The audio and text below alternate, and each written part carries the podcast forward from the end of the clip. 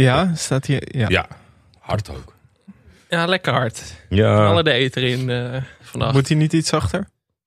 maar, ja, Misschien dat het na een uur dat je denkt, maar dat is wel heel hard. nee, ik bedoel, ik, ik heb zelf invloed over hoe hard ik jou hoor, toch? Niet de uitzending. Oh, zo bedoel je. Zo hard bedoel ik. Ja, dat is lekker toch? Onze eigen stemmen gewoon. eh, Ja, ik vind het wel, eh, ik vind het altijd wel wat hebben. ja, Ik ben, toch lang, ik ben toch lang weg geweest uit de podcastwereld, dus ik wil graag mezelf weer eens horen.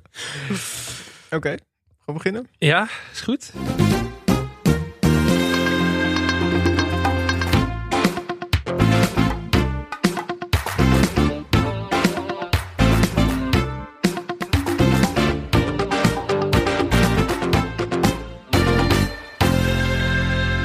Welkom bij Televisie, de podcast over Nederlandse televisieprogramma's. Mijn naam is Michel Doodman. Tegenover mij in de studio zit Alex Maasheeuw.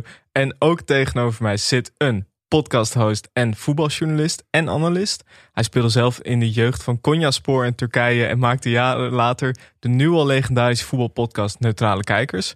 Hij is tegenwoordig te zien bij Voetbalpraat op ESPN, wordt de media in binnen- en buitenland gevraagd om zijn mening te geven over de voetbalwereld en heeft misschien wel de beste podcaststem van Nederland. Welkom Jordi Jamali. Jeetje, zo lijkt het nog wat, dat hele cv, hè? Jeetje, ja, nou ja. ik eh, word nooit zo aangekondigd. Het is altijd bij mij gewoon eh, tegenover mij Alex Maasreel. maar als we een gast hebben, dan komen er toch een lof uit. Zal ik volgende, keer, volgende week doe ik jou zo. Ja, dat is leuk. Dat is fijn. Maar het is echt maar, eh, fijn, fijn om hier te zijn, eh, heren. Hoe is het ermee? Ja, wel goed, moet ik zeggen. Ja, kan eigenlijk niet anders zeggen. De stem heeft heel veel rust gekregen. Is even uit de podcast zien verdwenen. Maar voor deze, eh, voor deze leuke podcast maak ik zeker even een, eh, een korte comeback. Nou, het is juli was je laatste podcast. Ja, ik denk eh, serieus de finale van het, van, van het EK. Gewonnen door de slinkse Italianen. En daarna, nee, ja, geen, we hebben natuurlijk voor, voor het laatste seizoen Neutrale Kijkers een enorme mediatour gedaan. Dat je, soms moet je jezelf ook wel een beetje in de luwte leggen. Volgens mij heb ik Peter Buurman ook nooit meer gezien of gesproken. Dus die doet het nog beter dan ik. maar eh, eh, ja, lekker. En in de tussentijd eh, dan eh, heb je iets meer tijd om andere podcasts te ontdekken. Nou is dat niet helemaal, geldt dat niet helemaal voor jullie natuurlijk. Want die had ik al een beetje ontdekt. Maar ik moet wel zeggen dat eh, jullie zijn gegroeid. Erg gegroeid. Dus daardoor heb ik ook eh, natuurlijk, eh, zoals jullie weten, mijn nek uitgestoken om jullie die hele lelijke gesponsorde BNR-prijs te laten Ja, je bent eigenlijk een beetje onze campagnemanager geweest. Ja, je ja. hebt het allemaal aange... Ga, jij, ga jij ook mee donderdag? Ja, dat betekent dat jullie hem hebben gewonnen, toch? Nee, we, de- ze hebben het aangepast. Na onze vernietigende kritiek een paar weken geleden mochten ineens wel ook zeg maar, de niet-winnaars naar het gala. Ja, ik ben dus, ik ben dus, eh, ik, ik ben dus een keer niet winnaar geweest. Dat is wel rottig hoor. Dus misschien was het oude format wel voor je, voor je trots beter geweest. Maar ja, wij zaten in de categorie sport en dan heb je altijd die wielernerds. Daar verlies je altijd van, want die hebben niks in hun leven behalve een fiets en podcast. Dat geldt ook voor Wie is de Mol fan in zekere zin. Dus toch? Ja, maar jullie, concurren- jullie concurrentie is wel heel matig, toch? Dus wat dat betreft, ja, ik weet niet. Ik, ik niks over te Er zit er zeggen. volgens mij één of twee bij dag en nacht, dus daar laat ik me niet over. Ja, ik, ik heb geen dag en nacht podcast meer officieel op papier. Dus ik kan, ik kan vrij uitspreken. Nee, nee ja, ik moet eerlijk zeggen, ik ken die andere shows niet eens. Maar dit is gewoon, eh, ja. Als we een Toch wel de- podcast willen kapot maken, moeten we eigenlijk jou inschakelen nu. Ja, ik, ik, ik heb dus wel een beetje verzuimd eh, in, in, bij het stemproces. Dat, eh, dus sorry daarvoor. Maar ik denk toch wel dat het, eh, dat het goed moet komen. Ik, af en toe vond ik wel dat ik mijn nek eh, erg op het hakblok legde voor jullie. Het leek wel bijna alsof, eh, alsof, alsof ik er geld voor kreeg. Willen jullie alsjeblieft, als jullie één ding vandaag voor mij doen. deze jongens nomineren. Maar in zekere zin ben jij ook wel een beetje onderdeel van Team Televisie. Zeker. Hebben, Ja, precies. Maar dat heeft er op zich niks mee te maken. Nee. Moet ik zeggen, dat in mijn oprechtheid, dat, eh, dat was eh, een, een, een leuke zijstap. Want eh, ja, dat heeft natuurlijk te maken met eh, de televiseerwinnaar. Nee, niet. Nee, niet. Niet Nee, genomineerde. nee, Genomineerde. Ongelooflijk, wat een land. Eh, wie, heeft dat, wie heeft gewonnen? Eh, de kinderen van Ruinerwold. Alsof die nu niet genoeg ellende meegemaakt hebben. Nou, eh, ja, nee, eh Taxi Talk. Komt, ja. eh, komt daar een nieuw seizoen van? Als het nieuwe seizoen Mokromafia komt? Of is dit nog niet eh, duidelijk? Nou ja, eh, Money Talks. Ja. Maar zoals altijd. Moeten we straks even naar boven bij Anne. Ik zag hem al zitten. ja. Ja, hij zat, eh, hij zat inderdaad een beetje eh, als, als, de, als de don eh, aan de kop van de tafel zag ik hem ook zitten in de kantine. Dus misschien moeten we daar even, daar even bedelen. Maar in principe, ja, er komt eerst een korte film weer. ja, er Net komt als, een nieuwe korte film aan, ja. ja. Dat was met Komt Goed vorig jaar. En, Ja. Nu is het volgens mij wel gewoon een film. Want ja, het komt goed was toch een beetje gek. Als, het was je keek het toch wel allemaal achter elkaar, maar het was een korte serie of zo. Mhm. Ja. Maar heel erg benieuwd natuurlijk. ja, af en toe dacht ik wel met nieuws uit de realiteit van... Hmm, weet je, het is leuk. Het is natuurlijk fijn voor de makers die altijd een beetje spelen op het randje van realisme. Er zijn natuurlijk een paar ernstige eh, voorvallen geweest. Dus dat zal het niet makkelijker maken. Er is wel eens al kritiek op geweest. Maar we gaan het zien. Eh, eh, volgens mij zijn ze zo goed als klaar met het seizoen te draaien. Dus dan moet ik ki- kijken of ik Alex kan overtuigen. En, eh, en jou. Ja. Om hem te lenen. ja, mijn contracteisen zijn niet mals dit keer natuurlijk. Na het doorslaande succes van eh, het actietalk. Ja, normaal gesproken nemen we eigenlijk altijd het gesprek met de gast op voordat we het gaan hebben over de actualiteit. Maar ja, jij bent eigenlijk gewoon bijna onderdeel van televisie. Dus Ik dacht van de actualiteit. dat niet meer, dat niet meer. Nee, ja, ik moet heel eerlijk zeggen. Kijk, er zijn natuurlijk bij jullie niet elke week programma's die ik of met plezier heb gekeken of nu kijk. En ja, jullie hebben het er zelf dan over van... oeh, moeten we het eh, misschien in het begin wat korter houden, wat strakker houden. Maar juist niet, zou ik zeggen. Ik zou, kijk niks meer. Ga gewoon zelf eh, de boel doornemen hoe jullie week was... en wat er op tv is uitgezonden. Want dat vind ik het heerlijkste gedeelte. Dus daar ben ik graag bij. Heel goed. Eh, nou ja, meteen moeten we het even hebben over vorige week. We hadden het over André van Duin, over waarom hij er niet was bij de Gouden Televisiering. Mhm. Heeft hij later nog eh, uitleg voor gegeven. Oké. Dat was omdat hij, eh, de laatste keer dat hij er was, was dat met zijn man Martin. Die is inmiddels overleden. Dus voelde het voor hem niet prettig om erbij te zijn. Begrijpelijk. Wel nog ander nieuws over André van Duin. Hij heeft een eigen biografie.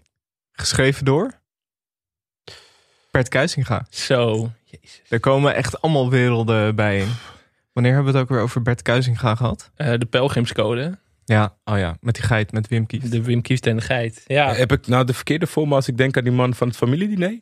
ja, dat is Bert van Leeuwen. Oh, van Leeuwen. Andere Andere grootheid. Bert Kuizinga, die heeft hij in comedy-series gezeten. Ja, zeker. Ja, hè? Ja, Ja, ja, ik ja. kan je even een foto laten zien. Ja, nee, ik, ik denk wel dat ik, het, al- dat ik het al weet. Dat zie je dan veel in de Nederlandse Ja. media, van die alleskunners. Ja. Acteur, presentator, schrijver. Ja, Ja, het is... eh, over, eh, over alleskunners gesproken. Eh, dit weekend was er een aflevering van The Masked Singer. Ja. en de Viking, eh, kijk bij The Masked Singer, voor de mensen die het niet kennen, het is dus de bedoeling dat je raadt wie er in het pak zit. Nou, en er was dus een personage genaamd de Viking. Laten we even naar gaan luisteren. There once was a ship that put to sea. The name of the ship was the Billy of Tea. The winds blew up, her bow dipped down. Oh, blow my bloody boys. Ha! Soon may the wellerman come to bring us sugar and tea and rum. One day when the thugging is done, we'll take our leave and go. Ja, nu weet je het eigenlijk al, toch?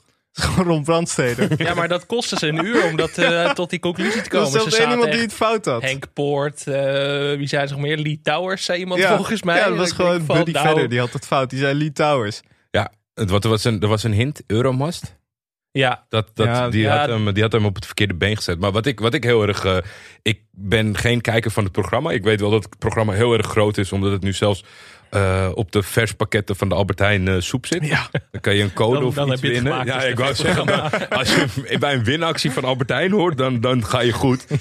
Alleen, ik vroeg me zo af, omdat jullie de experts zijn. Wat zijn de gevolgen als je het niet goed raadt? Want ik heb misschien heb ik het niet helemaal afgekeken. Maar ik vond die mensen zo intens het spannend vinden. Carlo Bossart ging bijna zweten. Als het niet goed is, het, het zal toch niet, niet rondbranden. het leek wel alsof eh, Squid Game is natuurlijk nu vrij actueel. Het leek wel alsof het stoeltje naar beneden zou Ja. zakken als het fout was. Eh, Dat zou wel een leuk extra spelelement zijn. Maar nee, het, is, eh, het werd heel groot, heel spannend gemaakt. Want het duurde ook vrij lang. Ik heb, voor, ik heb nooit een hele aflevering gezien, moet ik eh, bekennen. Tot mijn schaamte. Het bestaat al een tijd, toch? Bestaat al best lang. En het is natuurlijk de grootste vrijdagavondhit in jaren misschien wel Ja. voor RTL 4. Maar ja, ze zitten er elke week met z'n vieren. Dus het is niet alsof er iemand afvalt of zo. Maar het is ook altijd met The Voice, toch? Dan doen ze ook altijd zo van... Wiens kandidaat wint? En dan uiteindelijk... Er gebeurt niks. Ja, het heeft zo. geen gevolgen. Nee, Nee, precies. Dus ik zou ook denk ik gaandeweg bij dit programma mocht ik er toch een keer eh, aan beginnen. Dat ik in zo'n reeks zit, dat ik dan afhaak omdat dat, dat overacting, terwijl het geen gevolgen heeft, dat, dat handel ik niet. Ja. Nee, want het was nu ook wel gênant dat ze niet door... Ze, je weet toch dat dit Ron Brandstede is? Ja, ik kon me op. gewoon niet voorstellen dat je dat niet hoort. Dat, het was zo Nou, overduidelijk de eerste Ron. zin hoorde je het al. Ja, Ik vind wel leuk in de tussenstukjes. Dan zitten ze een soort, eh, dan, dan gaan ze hints uitvoeren Ja. of ze zijn aan het wachten. Dan vervormen ze de stem. Ja. Maar uiteindelijk gaan ze zingen. Dus Maar was dat, was dat nou Ron Brandsteder? Echt? Over ik die dacht- tomatensoep. Ja, want ik dacht, qua, qua lengte klopt het wel. Dus of ze moeten een hele lange figurant, want het is natuurlijk een grote man. Maar ik dacht, ja, hij gaat toch niet daar de, daar de hitte dat dan... Nee, rol nog even opnieuw. Doe nog even opnieuw. Ja, ik denk als hij die kom soep omver had getrapt, dan was het realistischer geweest dat het Ron wel was geweest. Eh, nee, ja, maar ik moest daardoor wel, daardoor wel meteen denken. Ron is natuurlijk wel een van de OG's en het, het, Ja. het lepelspel eh, van de Honeymoon eh, Show. Dat, ja, daar ben ik wel mee opgegroeid. Ik ben natuurlijk iets ouder dan jullie, maar eh, dat was mooi hoor, als iemand zo in een, in een bakroos nepsoep viel. Ja, dat was televisie. Ja, en Ron oogt een beetje breekbaarder dan ik hem eh, Ja, een beetje ouder. Ja, Maar dat was... eh, ik was, dat was de laatste keer dat hij in het nieuws kwam ook. Ik weet niet meer waar het was. Dat was nog na het... eh, was dat na het eh, stoelschop-incident? Na het stoelschop-incident. Toen zeiden mensen dat inderdaad ook al een beetje. Maar ja, hij is natuurlijk ook al 71, geloof ik. Ja, het was het, ik kreeg een beetje het idee over een, een soort van laatste publieke optreden. Ik, ik, ik weet niet meer waar. Ik las wat dingen over de cirkel is nu rond en mijn studio of zoiets. Het, Ja. ja, dat maakt het heel emotioneel. Maar ja, het moet toch genoeg. Er zijn hartstikke veel oude mensen op tv. Dat hoeft er niet per se te stoppen. Brandstede. Nee, maar ik dacht ook voor als laatste optreden zou ik toch niet dit kiezen. Zou ik toch... Nee, maar toch... Ja, je die fantastische carrière in in, de tweede ronde, afsluiten? in de tweede ronde eruit bij de Mask Singer. Nou, ik zou zeggen lekker inderdaad bij Omroep Max of zo. Vierdelige serie. Ja, Iets, iets met Rick.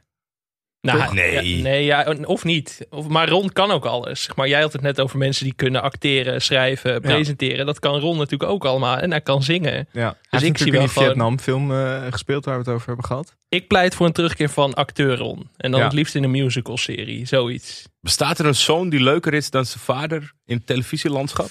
Daar, daarom denk ik soms Johnny dat ik... en John. Ja, John heeft natuurlijk niet echt... Ja, die, ja. Nou ja, dan is de vader ook leuker. Ja, misschien, we weten natuurlijk niet hoe hij achter de scherm is. Nee, dat is waar. Ja, dat is waar. Dat was over Kraaikamp, toch?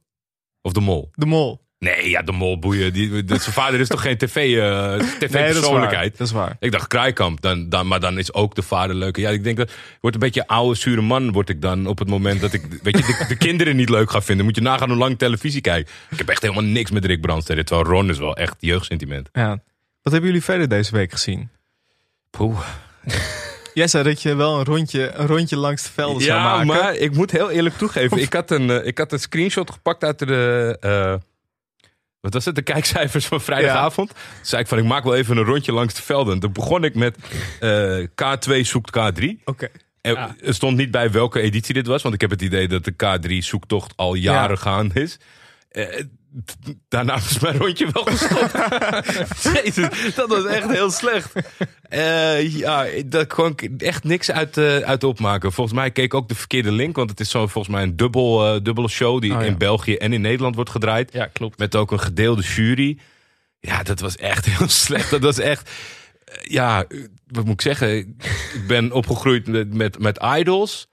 En dan had je nog wel, weet je, zeker in de, in de auditiefase. Toch altijd leuk mensen die heel gek waren of niet konden.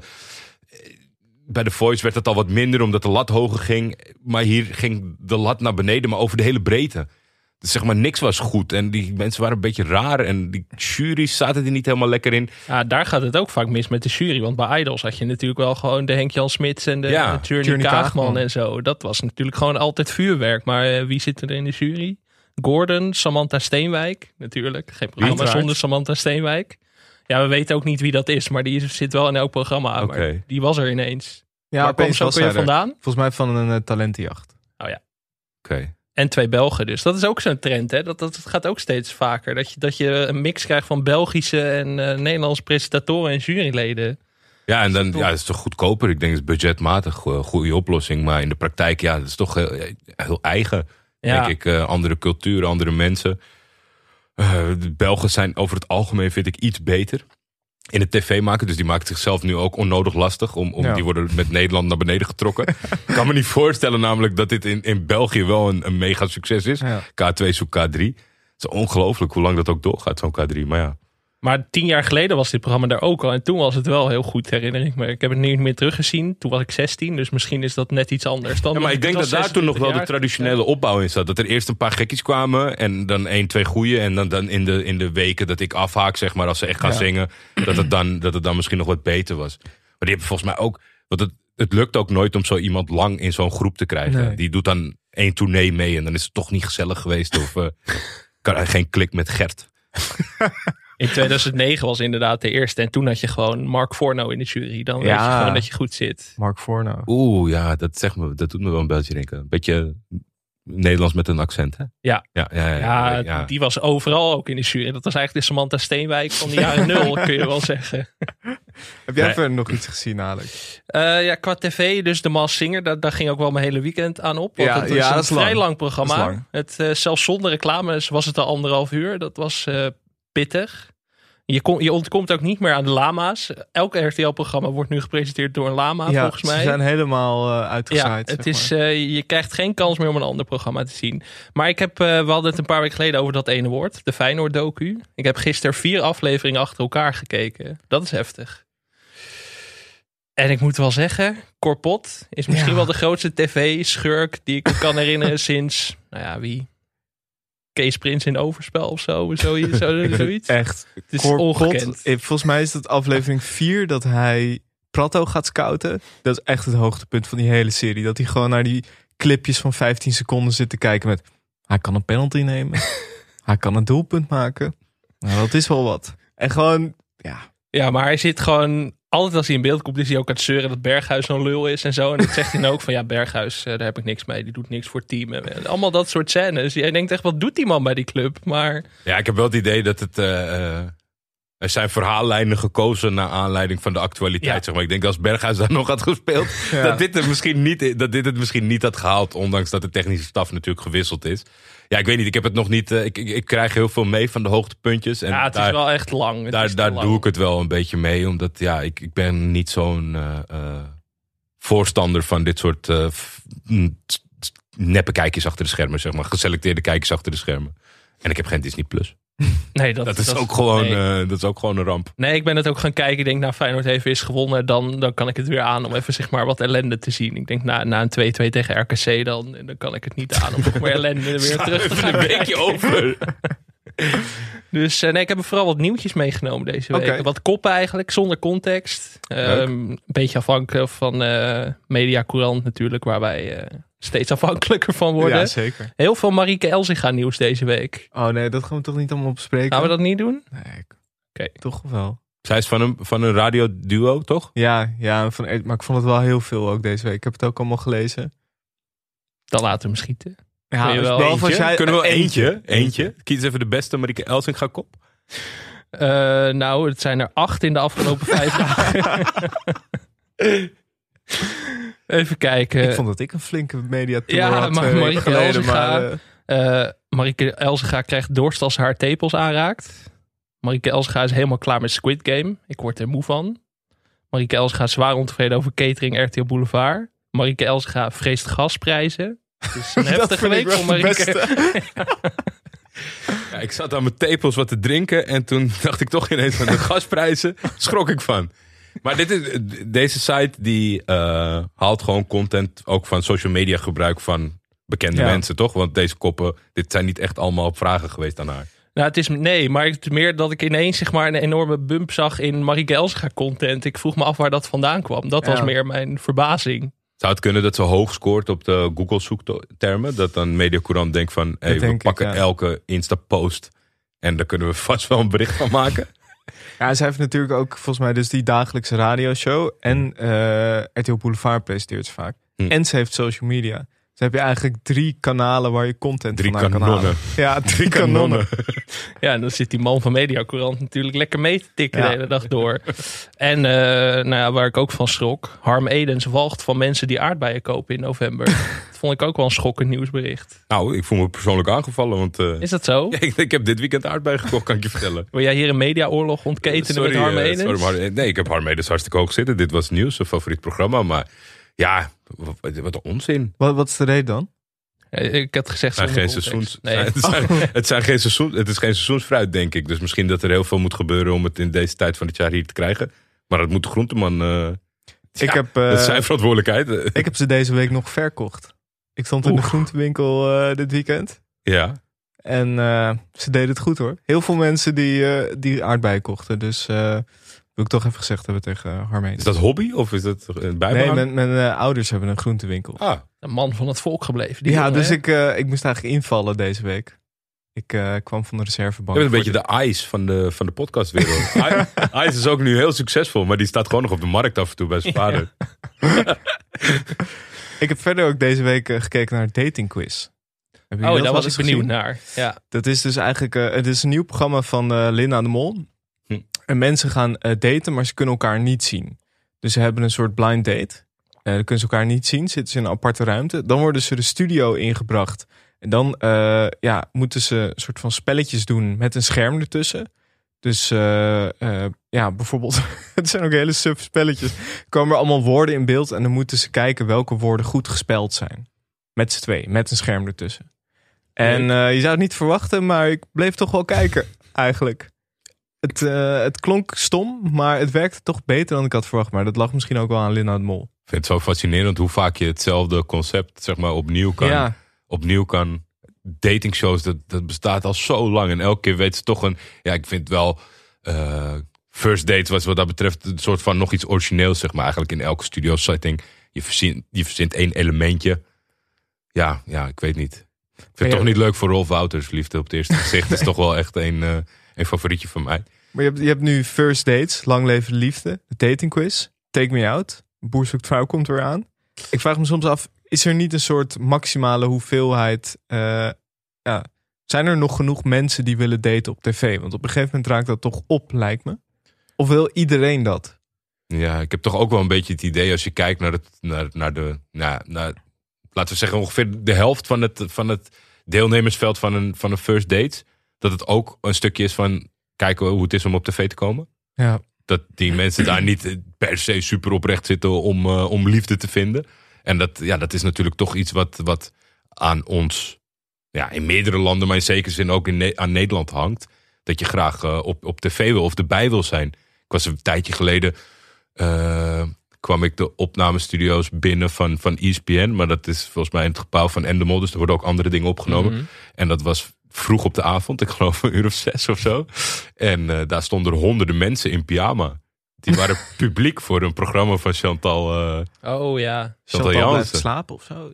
Of Nee, dat nee, was bij zo'n BN'ers. studio, studio pyjamasfeest of zo. Het was Oh, een ja, ja. pyjamafeest. Ja, dat, dat, dat, ja, dat is toch heftig. Maar daar, daar krijg, krijg je dus gewoon hordes mensen voor. Dus wat dat betreft raakt het eigenlijk nooit op, denk ik. En dan word jij raar aangekeken in je normale kleding. Ja, kom op hé. Dit is Net als als je niet verkleed naar carnaval gaat. Dat wordt gewoon niet getolereerd. Ik zeg nee, ik moet de andere kant op. Maar wat voor rare fetish heeft Chantal Jansen met slapen dan? Als alle programma's draaien om slapen. In pyjama's, gaat langs bij banners om te blijven slapen. Het is wel eh, een dingetje. Als je heel hard werkt, dan heb je weinig slaap. Dus dan kun je het beter in je programma stoppen. Ja. Kom je nog aan je uurtjes. Eh, ik heb een heel klein stukje van Weekend Nederland gezien. Heel leuk programma. Deed helemaal niet denken aan Ik hou van Holland. Nee? Nee. Maar ehm, Maar ja, kun je het format uitleggen aan de mensen? ja, welke BN'ers kennen Nederland het best? Ja. Daar, daar kun je het wel mee uitleggen. Eh, de, team, eh, of de teams bestonden uit Najib Amali, die ook overal is. Ja. Eh, Je, je, hoeft niet meer, je kan niet meer inschakelen of eh Najib zit er. Britt Dekker, Kees Tol, Leonie de Braak, de ster-verslaggever van de dansmarathon natuurlijk. Leo Alkemade, die ook weer overal is. Namens welke club? Willem II of Feyenoord? Of... Misschien heeft hij een nieuw clubje omarmd, Go Ahead of zo. En Rob Kemps. Het is wel echt als je een soort SBS 6 generator zou doen. zou je hier echt op deze zes namen uitkomen. Deze, Weten jullie hoe dat zit? Hoe, hoe is het toch Het is wel vaker gebeurd met RTL en SBS dat ze gewoon één op één een kopie maken van de show en dan doen ze in de titel iets anders. Ik weet nog dat volgens mij rondom sterrendansen op het ijs Ja. was, was dat ook zo'n ding. Dat, dat gingen zij ook schaatsen met bekende mensen. Ja, je zou toch zeggen dat er een soort van patent of copyright op een gegeven moment op zit. Ja, maar het allerraarste is nu dat Ik hou van Holland is nu een SBS-programma. Dus dat is dan nog op dezelfde zender. Dat ze gewoon Ja. het programma gaan namaken. Dus denk ik, in plaats van herhalingen maken we het Ja. gewoon nog een keer. Het publiek kijkt toch wel. Nou, volgens mij scoort een herhaling van Ik hou van Holland hoger dan Weekend Nederland. Want dat eh, ging niet soepel. 500.000 kijkers. Ja. Ja, dat is niet Ah, best. matig, over matige kijkcijfers gesproken. Johnny de Mol, half acht. 199.000. Oef. Moet het weer even een setje geven misschien? Ja, ik denk het ook. Ja. Ja, nee, ik ben vooral fan hoe jullie het uitspreken. Voor de rest, ik heb het nog nooit gezien. Ik vind de Mol hartstikke Het is aardig ook de beste gozer, maar... titel van een talkshow. ja, Wel. Maar niet genoeg Eh, om de talkshow oorlog te winnen. Ik heb eh, zondag, gisteren eh, voor ons, ook wel genoten van... ehm, de voetbaltalkshows. Ik weet niet, kijk jij er veel, Jordi? Ehm, va- valt mee, maar nu de afgelopen maanden wel meer. Zeg maar. Ik vind als je zelf de volgende dag moet zitten en je wil nog wat over het weekend vertellen. ehm, dan zeggen mensen een heleboel onzinnige dingen, waardoor je dan, en dat wil ik ook nooit, zeg maar, terug gaat komen op, ah, weet je wat die zei? Een beetje, een beetje die rol, dat, dat vond ik nooit zo prettig. En als iemand wat goed zegt, dan, dan zit het ook in je hoofd, zeg maar, om vond het in een, in een zoektocht in, in, het, gigantische voetballandschap eh, voor originaliteit. Meid ik het eigenlijk. Ging ik het zoveel, zoveel mogelijk niet kijken. En nu kan dat langzaam wel weer een beetje. Maar ik moet zeggen, ja. Het is al- allemaal net niet, zeg maar. Dus ik heb altijd zoiets van: Nederland is, is niet zo heel groot. Laten we de krachten bundelen. Overal zit een interessant persoon. Maar alles bij elkaar is het nooit zo'n interessante setting. Ik heb gisteren eh, wel genoten van, eh, nou ja, op zondag werd Mark van Bommel ontslagen bij eh, Wolfsburg. En zondag is echt de slechtste dag om ontslagen te worden als trainer. Ja, dat werd gisteren wel duidelijk, hè? Het leek ook echt het perfecte tijdstip. Zo alles was een beetje afgelopen. We gaan Ja. nabespreken. Hoppakee, hier hebben jullie het journaal. Iedereen ging er een soort van overheen. Ook al bij eh, El Clasico, eh, Barcelona, Real Madrid. Toen zag de presentator ergens een hele kleine opening van... Nou ja, ik heb Van Basten en eh, Van Bronckhorst hier in de studio. Laat ik er naar vragen. Van Bronckhorst die begon nog een beetje met... eh, ja, wel eh, jammer voor Vervelend Mark en zo. voor Mark, Vervelend voor Mark. En Van Basten ging er overheen met een soort... Ja, ja, tirade van een minuut. Maar het was wel heel... Ik zeg tirade, maar het was heel onderkoeld. Dat vond Ja. ik er heel goed aan. Het was heel rustig. En toen eh, s s'avonds ging eh, Ibrahim Afellay nog een keer overheen bij Studio Voetbal. Die liet eerst, iedereen liet hij even uitpraten. En toen helemaal aan het einde kwam hij pas. En hij moest een beetje op stoom komen. Maar uiteindelijk eh, kwam hij ook wel met die kritiek. En ik vind het altijd zo heerlijk dat dit soort rekeningen... Je weet niet wanneer je hem kan vereffenen. Maar je weet gewoon dat ze hier allebei op gewacht hebben. Wat ik, wat ik heel gek vond zeg maar, aan het mechanisme, en dat kan je nooit helemaal goed voorspellen. Kri- krijgt nu heel veel gezeur erover. Over dat hij dat gedaan heeft. En er worden oude stukken opgehaald. Dat hij nog best wel oké was te spreken over Van Bommel. Terwijl ik vond. Kijk, enerzijds kan eerlijk zeggen, ik ben niet de grootste fan van Mark van Bommel. Zacht gezegd. Nee. Ah, maar tijdens, dat, tijdens die, die persoonlijke afrekening van Marco van Basten ging toch een beetje. Merkte ik dat ik het niet zo prettig vond. In de zin van. Is dit de manier waarop? Heb jij zelf genoeg gepresteerd als zijnde? Ik vind Marco van Basten sowieso altijd erg, erg zurig, erg narrig. En ik dacht, kijk, als voetballer kan je er van alles van vinden. Dat je hem als pupil niet aardig vond, oké.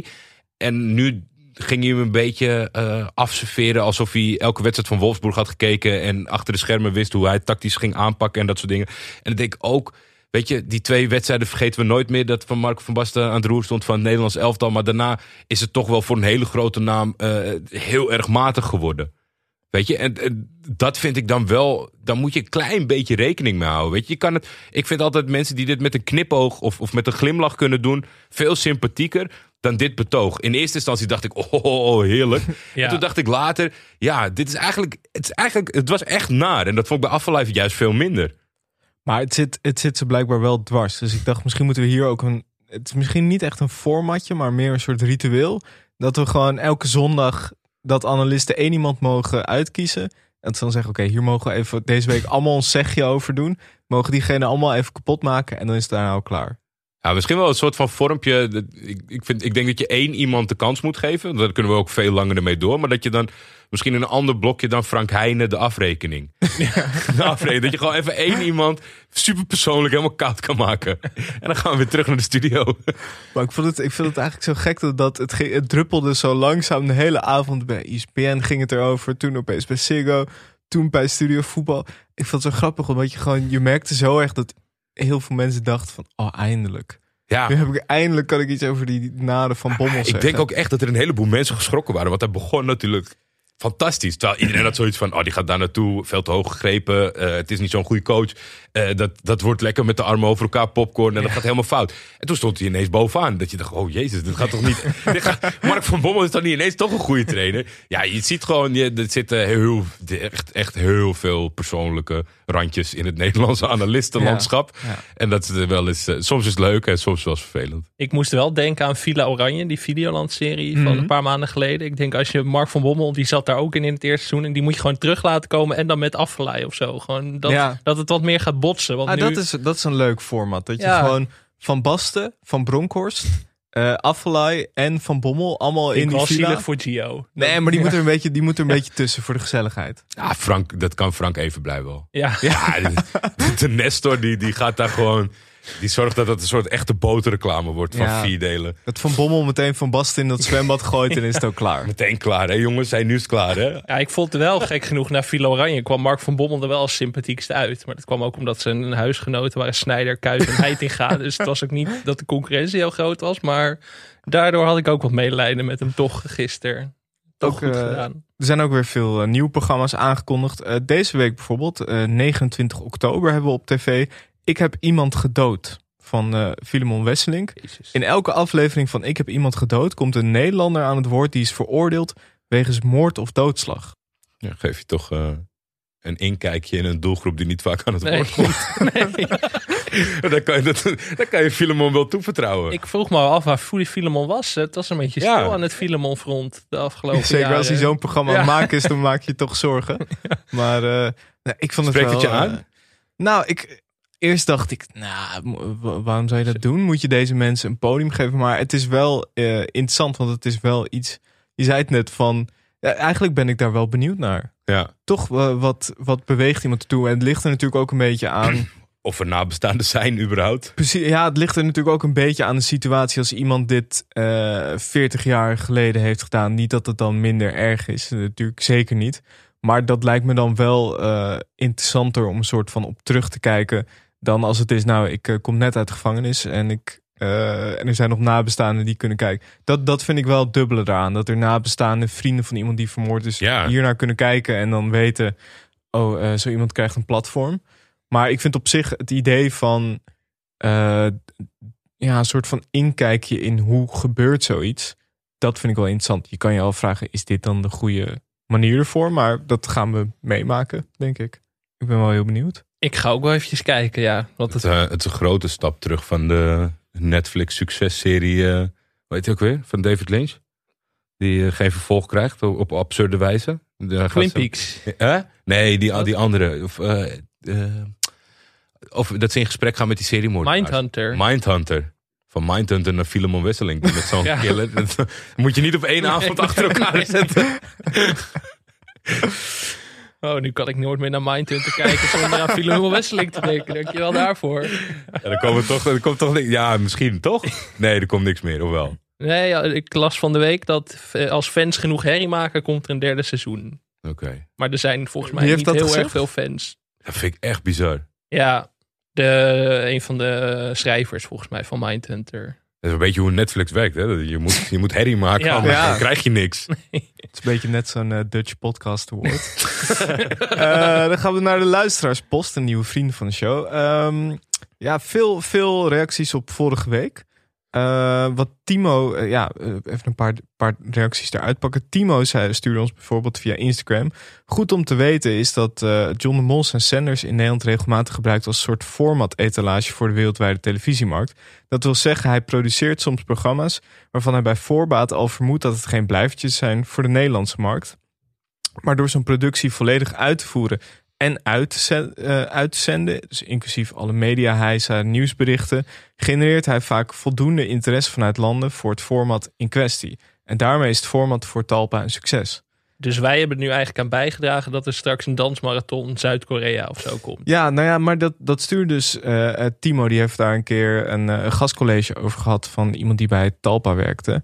Heb ik zelf ook gehad, maar toen kwam dit niet aan bod. Ik kreeg alleen saaie anekdotes. Maar ehm, hij stuurde dus bijvoorbeeld van Marble Mania. Dat is natuurlijk eigenlijk heel slim. Je hebt gewoon die beelden van Wesley Snyder die die knikkers gooit. Daarmee kan je dan de hele wereld langs en dan zeggen van kijk, dit is wat we maken. Goede kijkcijfers. En verder in Nederland hoef je er niks meer mee te doen. En zo had ik eigenlijk nog niet naar de dansmarathon gekeken. Dit kan, dit kan bij jullie met Iniesta. Kijk, het is ons geluk met Wesley. Ik ben wel benieuwd hoe dat met de dansmarathon gaat. Dat ze, dat ze in Spanje naar Leonie te Braak kijken die een vraag stelt aan uitgeputte mensen. En dan denken, dat moeten we hebben. Ja, Ja, ik, ik- maar ja, ik denk wel, eh, nu ik zo dit verhaal van Timo heb gehoord, dat eh, ja, er zijn markten die hier eh, toch wel op gaan aanslaan. Die denken van dit, dit kan bij ons wel eens heel goed gaan werken. Ja, vooral als je een beetje de, de nieuwsberichten, de ophef, eh, de talkshow onderwerpjes erbij neemt. Alle columns. Kan ik me inderdaad voorstellen dat dat voor partijen in het buitenland best wel interessant is. Ja. Maar wel interessant, een interessante gedachte dat wij in Nederland dus een soort proeftuin zijn. Dat wij dus echt alle shit krijgen. en dan gewoon, ja, als het leuk is, is het leuk en gaat naar het buitenland. Zo niet, dan hebben wij gewoon de shit gehad. En dan, ja, jammer dan. Ja. Terwijl het bestaansrecht van onze podcast in ieder geval. Dus we moeten Ja. Eigenlijk dankbaar zijn. Zeker. En Sylvie eh, stuurde via in, eh, Instagram ook over de dansmarathon. Jullie eh, bespraken het lage bedrag dat te verdienen was. Maar ik kan me herinneren dat het te winnen bedrag veel hoger was. Maar daardoor ook het in te leggen bedrag. En toen waren er te weinig aanmeldingen. Het in inlegbedrag was dus 100 euro. Maar blijkbaar was dat eerst dus nog hoger. En toen dachten te veel mensen... Nou, hier ga ik mijn voeten niet voor kapot dansen. Het is eigenlijk een soort. Eigenlijk had het een loterijprogramma moeten zijn. Want je koopt een ticket om Ja. Ja. de hoofdprijs te winnen. Ja, Je koopt een ticket om naar de kloten te gaan. Dat was eigenlijk het hele idee. Ja. ja. Maar terwijl ze toch, eh, ze werden toch wel gesponsord of zo. Het klinkt nu als een soort low-budget programma waar iedereen zelf een steentje Ja, ze aan wilden er gewoon niet te veel eh, verlies op maken. Eh Selene vroeg via Instagram: mocht ze ooit nog een keer een dansmarathon doen, willen jullie dan 50 uur live commentaar geven? Zeker. Zeker. Ja, ja. Toch? Nee, is goed. Voor het goede doel. Ja, nee, maar nu ben ik ben wel heel bang dat er volgend jaar weer een komt. Ja, Dus nee. Of dat er een Japanse komt en dat we die dan moeten gaan doen. En we kregen ook via Instagram nog een bericht. Eh Hi mannen, ik heb met veel plezier geluisterd naar de podcast over de gouden televisiering. Fijn dat jullie genoten hebben. Nu denk jij, waarom heb je het compliment erin? Dit, dit komt nog, het komt rond. Amateurs. voor jullie, voor jullie informatie. Het is inderdaad al zo dat een winnaar na drie keer winst op, op een rij voor één jaar niet beschikbaar is voor de verkiezing. Dat was dit jaar het geval met Chantal Jansen. Volgend jaar dus met Elise Schaap. Met vriendelijke groet, Jeroen de Groei, Gouden Televisiering verkiezing. Zo. Eventjes van, Ja, eh, van bovenaf info. eh, hebben we Oh, inside goed. info. Heel fijn. Ah. Fijn dat dat is opgehelderd. Ja, zeker. Eh, Willem van Dalen die kwam nog even terug op de cringe comedy, cringe comedy waar we het een paar weken geleden over hadden. Met een tip, Superstore op Netflix. Heb ik Oh, niet gezien. Amerikaans, hè, daar mogen we het niet meer over hebben in Nee, deze dat is waar. podcast. Dat is Nee. waar. Pak me niet. Elke keer als ik. eh, laatst was natuurlijk het einde van Brooklyn Nine-Nine. Toen waren er toch wel weer veel mensen die via Twitter eh, mij gingen adviseren om het, eh, om het op te zetten, dat Superstore. En ik heb het, ik, ik heb het al een paar keer een kans gegeven, twee, drie episodes achter elkaar. Maar het, het heeft. Ja, misschien dat het later komt hoor. Dat heb- duurt bij mij wel eens wat langer. Maar het, het heeft het gewoon niet. Oh, Want ik had echt Brooklyn Nine-Nine, Parks and Recs, The Office. Ja. Weet je, dat niveau had ik het over. En dan wordt het toch vaak genoemd. Dus ja, het, het heeft een, het heeft een publiek, maar mij heeft het nog niet overtuigd. Ik ben echt tien jaar later pas met eh, Brooklyn Nine-Nine eh, begonnen. Ik zit nu net in seizoen 2. wel leuk. Ik kan met niemand meer over praten, maar wel echt genieten. Ja, het, ja, de Holt gaat op een gegeven moment dood. Dat is echt heel vervelend. Ah, je kan met iedereen altijd over series praten. Daar hou jij ook van, toch Jordi? Of wou je nog iets over Luther zeggen? Of, eh De, de, de Britse baantje. Jeetje, de Britse baantje. Dat, Daar werden mensen boos over. eh. Zo gehype, hè? Ja. Ik weet niet, heb- ik zit heel even na te denken. Hebben jullie het over Ted Lasso gehad, Hiro? Nee, eigenlijk niet. Kijken jullie dat? Ik heb het nog niet gezien. ja, ik ben wel fan. Het is Maar toch gewoon een beetje, beetje voetbal, eh, voetbaluitzending eh, vandaag. Ja, jij, jij, Ja. ik heb jou toch eh, als Maar expert. ik jij zat- schrijft erover. Ja, Jij hebt er een goede mening over, maar hij moet bolletjes geven. bolletjes. hoeveel, hoeveel bolletjes krijgt Ted Lasso? Ja, want op een gegeven moment leek Twitter alsof, eh, alsof de nieuwe The Wire ontstaan was, zeg Ja. maar. Maar dan comedy. Ja, nee, ehm, ik zou vier bolletjes geven. Oeh, Maar wat ik, veel. zo, ik zat wel voor de hype. Dat is fijn. Ik had het Ja, zeg ja, maar, ja. toen niemand keek, keek ik al. Dat vind ik altijd lekkerder dan dat heel Twitter komt. Dat dat een Squid Game bijvoorbeeld. Ja, Was ik gewoon op vakantie en ik kwam terug en het internet stond vol met memes van Squid Game. Begin je toch met een geen achterstand. idee waar het over gaat. Nee, maar dan Ja. kan het nooit meer op tegen die hype die gecreëerd is. En dat is misschien met Ted Lasso ook wel een beetje zo. Want jij hebt nu waarschijnlijk dacht van dit is inderdaad een nieuwe... Ja, ik was, ik was, wel- ik was zeker eh, laat en dan gaat jouw verhaal op. Ik weet alleen niet als ik op tijd was geweest of ik het dan anders had gevonden. Het is gewoon, weet je, het is leuk, het is eh, goed. Eh, maar ja, Ja, maar als honderd mensen zeggen het is leuk en goed, verwacht je dat het heel erg leuk en heel erg goed is. Dat heb ik misschien meer vaak of zo. Ik weet het niet. Ik vind ook sommige mensen geven er een hele diepe laag aan en dat soort dingen. Ik, ja, ik, mis- misschien is het aan mij hoor, de, de, de oppervlakkige kijker thuis op de bank. Maar het, ik ga niet door een emotionele rollercoaster als ik vier afleveringen heb gekeken, zeg Maar maar. het is ook nooit Ja, lekker om echt diep in die hype in te stappen, toch? Nee. Een serie valt er bijna altijd tegen. Of het moet echt heel goed zijn. Maar ik vind dat zelf, zeker als het dan ook een tweede seizoen is, dat je sowieso al een beetje het gevoel hebt dat je achter de feiten aanloopt. Ja, zeker. Ja, mensen moeten gewoon weten wat ze doen als ze, als ze dat soort eh over emotionele dingen delen, terwijl het zo nieuw is. Ja, Breaking Bad is voor mij voor, voor altijd verpest. Die heb ik echt gekeken toen het afgelopen was.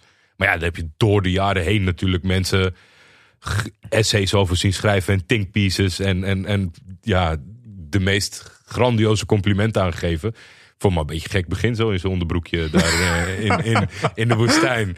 Ja, en misschien als ik het live had gekeken, elke week helemaal erin had gezeten, had ik dat experiment met die vlieg leuk gevonden. Maar ja, nee, ja. Goeie serie. Ja. Punt.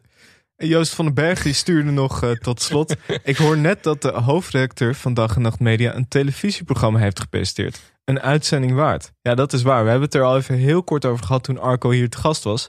Maar die heeft natuurlijk het programma 24-7 eh, gemaakt. Het is niet de eerste keer dat er naar gevraagd wordt. Zeker Vind ik nu die- bijzonder, want er keek volgens mij niemand naar. Maar Nee. het is toch blijkbaar mensen die het hebben opgepikt. Maar ja, zeker. Kijk, Arco was afgelopen week natuurlijk ook weer op tv. Bij eh Galit en Sophie. Ja. Dus ja, dan, dan gaan mensen toch een beetje terugkijken. Dus eh, Arco, ik weet dat je luistert. Je bent altijd welkom. Een programma onder leiding van Winfried Baaiens van het NOS-journaal. En dan met redacteuren Sarayda Groenhart, Harm Teunissen, Arco Nokkie en Tim Hofman. Ja. Is een gezelschap om u tegen te zeggen. Ja. Was het Ja. op Nederland 1, 2 of 3? Of op, dat, op die... Vroeger keek je nog wel eens 101 TV? BNN op NPO 3 dan, Nederland 3. Oké. Maar is, is, ja, we moeten maar eens kijken of dit ook nog allemaal terug is te vinden. Dat zal Arco wel kunnen fixen, toch? Een of ander eh verdom hoekje in Hilversum waar nog Portret- een paar DVD's, liggen. Ja. Portretrecht op, dat heeft hij zelf in zijn kluis, neem ik aan. En we hebben één nieuwe vriend deze week. Ed Gewoon Floor. Welkom Floor. Wil je ook vriend van de show worden? Ga dan naar vriendvandeshow.nl slash televisiepodcast. Ik had ook nog twee eh, Oh, postjes. Wat is het? Post. Twee keer post. ja. Ik snap niet hoe Eh, jullie wekelijks zoveel opmerkingen en aanmerkingen krijgen en zo weinig vrienden zich aanmelden. Als je nu luistert en je zit te lachen, dan ja, kleine moeite toch om even vriend van de show te worden. En als je dat gedaan hebt en je hebt nog een beetje geld over, dan koop je ook het boek Doorspelen van Michel Dodeman. Ik hoor elke week dat er een eh, beetje reclame, moet hij reclame over zichzelf maken, Alex. Ik vind, dan moet je ook in dat gat stappen. Jij moet dat als partner aanzwengelen, niet hij zelf. Nee, dat Ik is heb- waar. Niet gelogen, het heeft me ja, toch een zaterdag gekost en een kind wat de hele dag boos naar me keek. Van geef mij ook eens aandacht. Ik dacht, ik ga een stukje lezen en dan leg ik hem zo weg. Ik heb het boek eh, in één dag uitgelezen. Dat zou ik niet adviseren, zonde. Want het is altijd een beetje... Ik lees elke avond een hoofdstuk, heb ik Ja. gelezen. Ja, dat ik lekker. Ja, ik denk ook, het is altijd een beetje gevangen tussen die twee eh, dingen van... Kijk, als het echt goed is, dan wil je ook gewoon door.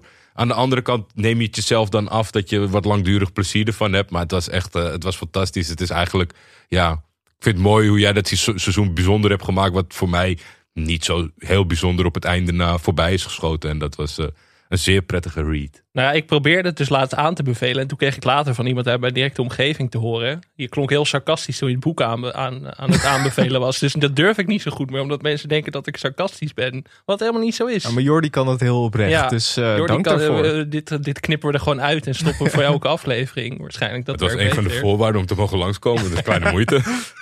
Heb je zelf nog iets wat, we, wat je Want je wil pluggen. Verkopen. Nee, helemaal niks. Eh, ja, de luisteraarspost. Eh, Roos, vriend van de show, Mhm. eh, zonder achternaam. Die vroeg of hij praatjesmakers een keer willen bespreken. En dat vind ik wel een goeie. Jochem van Ja. Gelder special. Zeker. Heeft eigenlijk al veel te lang moeten duren. Dus dat. En we hadden voor het eerst in een half jaar weer een mail. Oh, dat is toch wel even een momentje. Daar Leuk. moeten we even, even de tijd voor nemen. Mail van Eva Jansen, inmiddels al twee weken geleden. Dus sorry daarvoor. Hallootjes, mediamannen. Dat is al leuk, hè? In plaats van beste Alex, beste Michel, mediamannen. Vind ik goed. Onlangs ben ik gestart met het beluisteren van jullie podcast. Ja, behoorlijk laat. Maar een echte laadbloeier laat zich nooit tegenhouden om toch een poging te wagen een programmasuggestie door te geven. Telkens als ik jullie intro hoor, moet ik denken aan Blik op de Weg. Hebben wij eenzelfde intro muziek als Blik op de Weg? Dat was me Nou, nooit geen idee. opgevallen. Oh, dat moet ik niet gaan opzoeken, want dan gaat het nooit meer uit mijn hoofd. En vervolgens denk ik ook aan wegmisbruikers. Wat zijn er luttele uurtjes in de woonkamer beleefd aan het achtervolgen van de camera van weggebruikers. Altijd met de mooiste excuses bij hun wandaden. Ooit was er een man die zo ontdaan was door het feit dat zijn rijbewijs werd afgenomen dat hij vol emotie riep: geef me een touw. ja, ja. Dat was eh, volgens mij blik op de weg inderdaad. En dan eh, dus bij deze de suggestie voor deze malafide weggebruikers. Dus dat moeten we ook maar Heel leuk. eh, Ja, ik, zetten. ik moet meteen denken aan dat kleine mannetje wat altijd de regels, of die, die, regelman hoe heet hij? André of zo. Ja, die die moest weer. op, een kistje moest hij altijd staan. En eens een keer een foto laten zien dat hij op zo'n kistje staat heel lullen. Ja, nee, het zijn natuurlijk een paar. Het zijn een paar van die afleveringen die zijn eh, 10 miljoen keer bekeken op YouTube. Die echt, eh, Ja. ja. het is. eh, eh, ik denk vooral dat Eva in de tussentijd vaak naar eh, RTL 7 moet zeppen. Dan kan je nog Het wordt nog mensen steeds elke dag uitgezonden. boetes in gulden zien ontvangen. Stoppen, schaf uit. Dus eh, praatjesmakers en wegmisbruikers. Ja, Ja, ik vind dat wel leuk. hoor. We hebben nooit echt zo'n echt zo'n vintage RTL 7 programma met gewoon politie, politieagenten en achtervolgingen en zo. Zo- ook zo'n Nederlandse namaakshow van Pawn, eh, Pawn Stars of zo. Hoe heet die dingen? Zo, dat, is- dat is elke echt... Hoe, hoe wordt dat een programma? Hoe krijg je daar budget voor los? In zo'n Ja. troosteloze pandjeswinkel in, in Nederland. Dan komen mensen met een, met, een, met een vishengel. Ja, het is voor mijn opa geweest. Ik heb echt geld nodig. Ja, hier heb je 20 euro. Ja, top. Het is toch niks? Je zit echt naar niks te kijken. Maar als je dan een keer erin valt tijdens het zeppen, dan ja, het, ergens heeft het dan toch wel. Ja, dat hele foute pandjeshuis eh, op de Admiraal de Ruitenweg in Ja. Amsterdam. Met die, dat, dat, die, Ja, die mensen daar binnen, die, zijn wel, die zijn wel goud. Ja, ik, eh, dat soort eh, domme programma's kan ik altijd heel goed kijken totdat het naar buiten komt dat het nep is, zeg maar. Ja. Ewart Genemans, Ja. Storage Wars. Dan komt er zo'n interview dat allemaal... Doch, dat weet je wel, maar pas als, als je het leest, dan is het voor mij het plezier eraf. Dan is de magie weg. Ik zat Ja. de laatst langs eh Pawn Stars en toen was er iemand die had iets van Picasso meegenomen. Daarheen. en hij was helemaal onder de indruk. En die kale gast achter de toonbank die was van... Ik geef hier echt een kwart voor van wat je wil. En op zo'n meter uit mijn winkel. Dat vond ik heel leuk. Over RTL 7 programma's gesproken. Ik, eh, ik wilde laatst eh, naar theater. En toen zag ik daar dat, eh, dat er een theatervoorstelling over vis TV was. dat is gewoon serieus zo. Was Na dit 25 in Enkhuizen? Nee, dat was niet, in, niet eens in Enkhuizen. Na 25 jaar het RTL 7-programma Vis TV te hebben gepresenteerd... verruilt Marco Kraal het tweedimensionale beeldscherm voor het driedimensionale theater. Het is gewoon eh Vis TV in het theater. Maar wat gaat hij dan... wat gaat hij dan doen? Hoe krijgt hij die sloot naar binnen? Ja, eh, moet ik het voorlezen? Wat Heel graag, heel graag. En een link sturen naar de, naar de ticketverkoop. Dit is een leuk uitje voor de vrienden van de show ook. Vis, uitroepteken, in de stijl van chansons, zeg maar in de hoofdletters, staat garant voor een avond vol spannende, hilarische en bizarre verhalen over dat fascinerende dier met kieuwen en over mensen die soms letterlijk alles over hebben voor het vangen van een vis. In een anderhalf uur durend spektakel sleurt Marco Kraal u mee onder water. Ik hoop niet dat hij dat letterlijk gaat doen. En laat hij u kennismaken met reusachtige meervallen, reislustige palingen, geheimzinnige snoekbaarsen, leergierige karpers en tal van andere vissen Ja, die u om hoe? de hoek kunt aantreffen. Ik, stel als je dan op de eerste rij zit, dan moet je zo die vislijn doorgeven naar achter. Een paling die zijn weg terugvindt het podium op vanuit de zaal. Ja, nee, dit is, dit is wel echt uitstekend. Ja, ik was ooit hier, hier- nog een, een topdag en nacht product, was de, de Vis Detective. Ken je Oh die? ja. Ja. Volgens mij weet ik nog dat wij, dat wij elkaar voor het eerst spraken. Hebben wij heel lang met de vis detective Ja, en of. Ja. Iedereen heeft toen met de visdetective gepraat. Hij heeft ons toen echt mega geteased en het heeft een jaar geduurd. En het was echt zoals mensen naar GTA uitkijken. zat ik elke keer Timmen aan het te bellen. Waar, waar blijft die visdetective? En het begon ook heel goed, maar het was ook heel snel weer klaar, jammer genoeg. Dus als je nog wat zoekt, eh, vier afleveringen visdetective, kan ik aanraden. Ja, dan kun je daarna naar Vis TV in het theater. Over Eh, gesmok- gesmokkelde glasaaltjes naar China. het, hij draait in 24 theaters. Leuk. Dus Zo. als je erheen bent geweest, eh, stuur een recensie in, zou ik zeggen. gaan we heen als uitje. Laten we gaan naar het programma van deze dag. eh, van vandaag. Eh, dat is namelijk Villa BVD. Ja, we zitten lekker aan de tijd.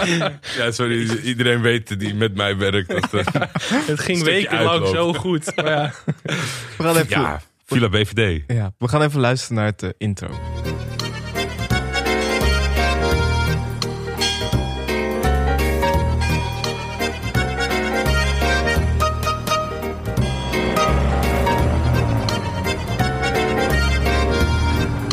Mesdames et messieurs, bonsoir. Voici le moment idéal pour Villa BVD. Beste Frits en Henk, dit heb ik jaren niet meegemaakt. Drie jaar achter heb ik gewoond. En nu zit ik hier. Mag ik er alsjeblieft trots op wezen? Nederland wordt wereldkampioen 1998. Dit was André. Daar. Dag André. Jongen, dat vreselijk dit. Vreselijk dat ik moet einde dicht. Ja, Ik heb zo naar machine ja, gehad. ik vond het fantastisch dat je er was. Bonjour. Bonjour. Bedankt voor alles, André. Ja. Bedankt. Come back. Goeie gozer. Ja, wereldgozer. Echt. Villa BVD was een dagelijkse late-night talkshow van Frits Barend en Henk van Dorp... dat tijdens grote voetbaltoernooien dagelijks werd uitgezonden. De eerste editie vond plaats omtrent het WK voetbal in Frankrijk in 1988, in 1998. Live uitgezonden vanuit Villa BVD in het Franse plaatsje Roquebrune Cap Martin. In hun villa met uitzicht op het hotel van de spelers van het Nederlands elftal... ontvangen presentatoren Frits en Henk diverse gasten... zoals de vaste logier Jan Mulder. De laatste editie was tijdens het WK 2006 in Duitsland. Ja, Jordi, waarom dit programma? TTC ben ik nog geweest, die laatste. Ja? Ja, waarom dit programma? Ik denk, omdat je toch af en toe wel ook bij jullie terug in de tijd mocht, dacht ik, nou, wat, wat vind ik nou echt bijzondere televisie? En in mijn herinnering was dat gewoon eh eh, Villa BVD. Omdat ook als je een beetje, weet je, ze schurkt toch altijd een beetje heel erg tegen voetbal aan. Of in ieder geval Villa BVD als uitzending sowieso. Volgens mij hebben ze één keer een politieke special gemaakt. Ja. Maar voor de rest was het rondom eindtoernooien. Dus dat was echt de voetbaleditie. Maar het programma stond natuurlijk als een huis. Tussendoor had je gewoon Barend en Van Dorp de talkshow. En ja, dat was gewoon toch wel toen ik wat later op mocht blijven, was dat thuis een beetje de standaard. Ik, eh, ik weet niet wat het. Ik weet, ik, ik weet niet precies wat het is. We hebben ook een hele mooie eh, satire doorgekregen in, in Studio Spa natuurlijk. eh, wat een, een beetje met een knipoog dat programma op de hak nam.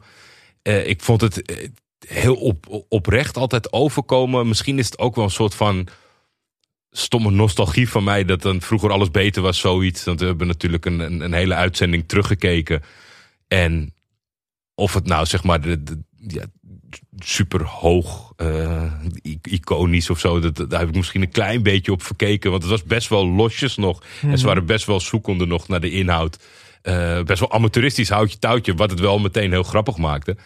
Maar er zijn ook natuurlijk wat elementen wat het heel moeilijk zou maken om dat naar het nu te verplaatsen. Maar het is natuurlijk, ook bij jullie gaat het vaak over een talkshow oorlog. En, en er zijn duizenden talkshows en het gaat al jaren over talkshows die steeds slechter en inhoudlozer en, en ondoordachtzamer worden.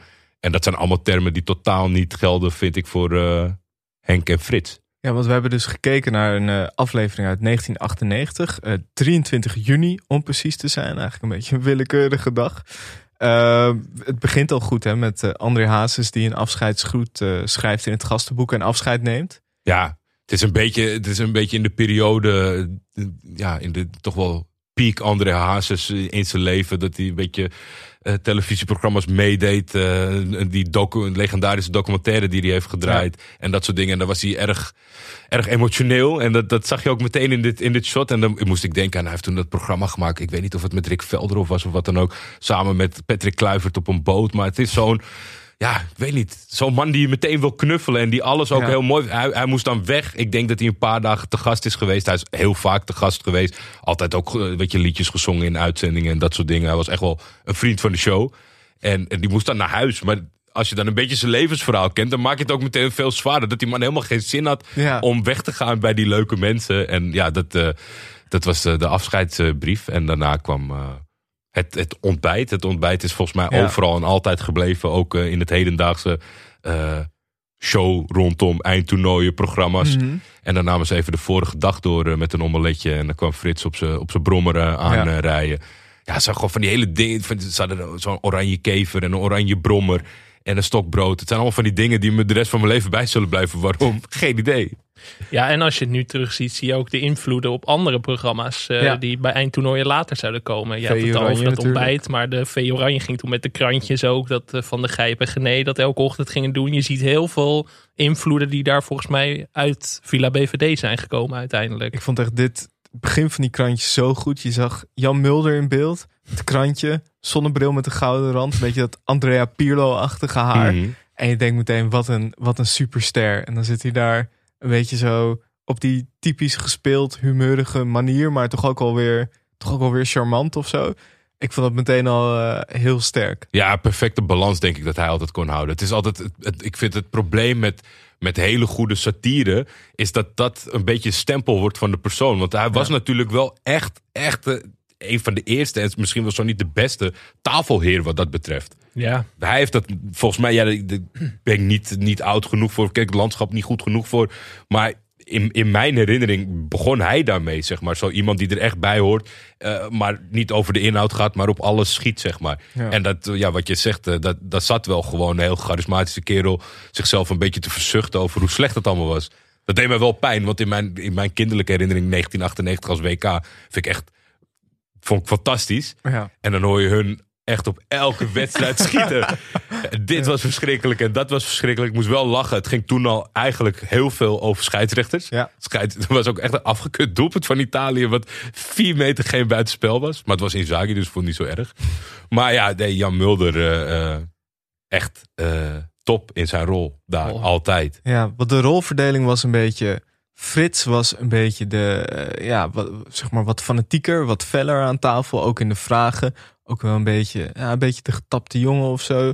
Eh, Henk was wat rustiger, Ja. een beetje de vader, die eh, kon relativeren. En Jan Mulder was een beetje een soort grillige buitenspeler, die soms ook wegliep als het, avond, of als het nachtleven lonkte of zo. Of Ja. zeg maar, waarvan je altijd wist van die kon verrassen. Ja, en perfect, ik denk een perfect duo ook die, die zeg maar zo iemand kan gebruiken. Ja. Soms denk ik wel eens in het format denken, dan ga je rolverdelingen geven aan personen. Maar dit was denk ik heel natuurlijk. En ja, Mulder was wel echt een belangrijke factor in het geheel van de show. Ja. Ja, het Barend en Van Dorp werkten ook al echt 25 jaar samen, toch? Of zo, voordat ze Ja. dit gingen maken. En dat, Het is dat ik zie je ken helemaal terug. niks, niks van hun oeuvre buiten de talkshow om. Nou, vooral geschreven voor Vrij Nederland, geloof ik. Nou, ik weet volgens mij zijn ze samen ook naar het WK 78 in eh, Argentinië toe gegaan.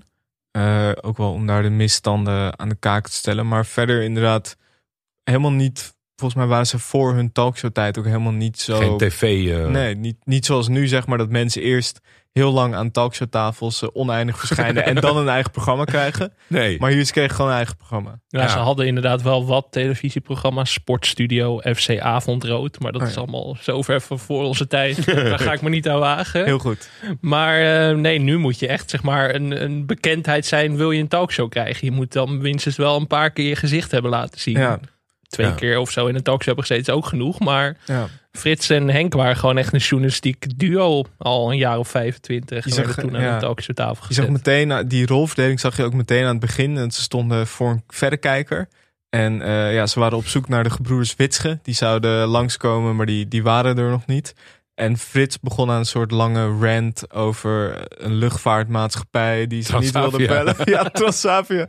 En Henk stond er eigenlijk een beetje als soort vader naast, gewoon een beetje afkeurend te kijken. Ja.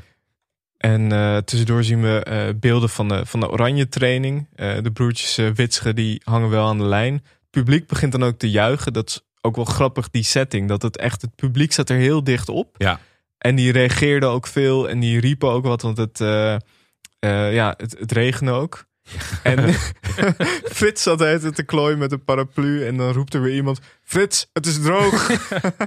En iemand anders, nee, niet waar.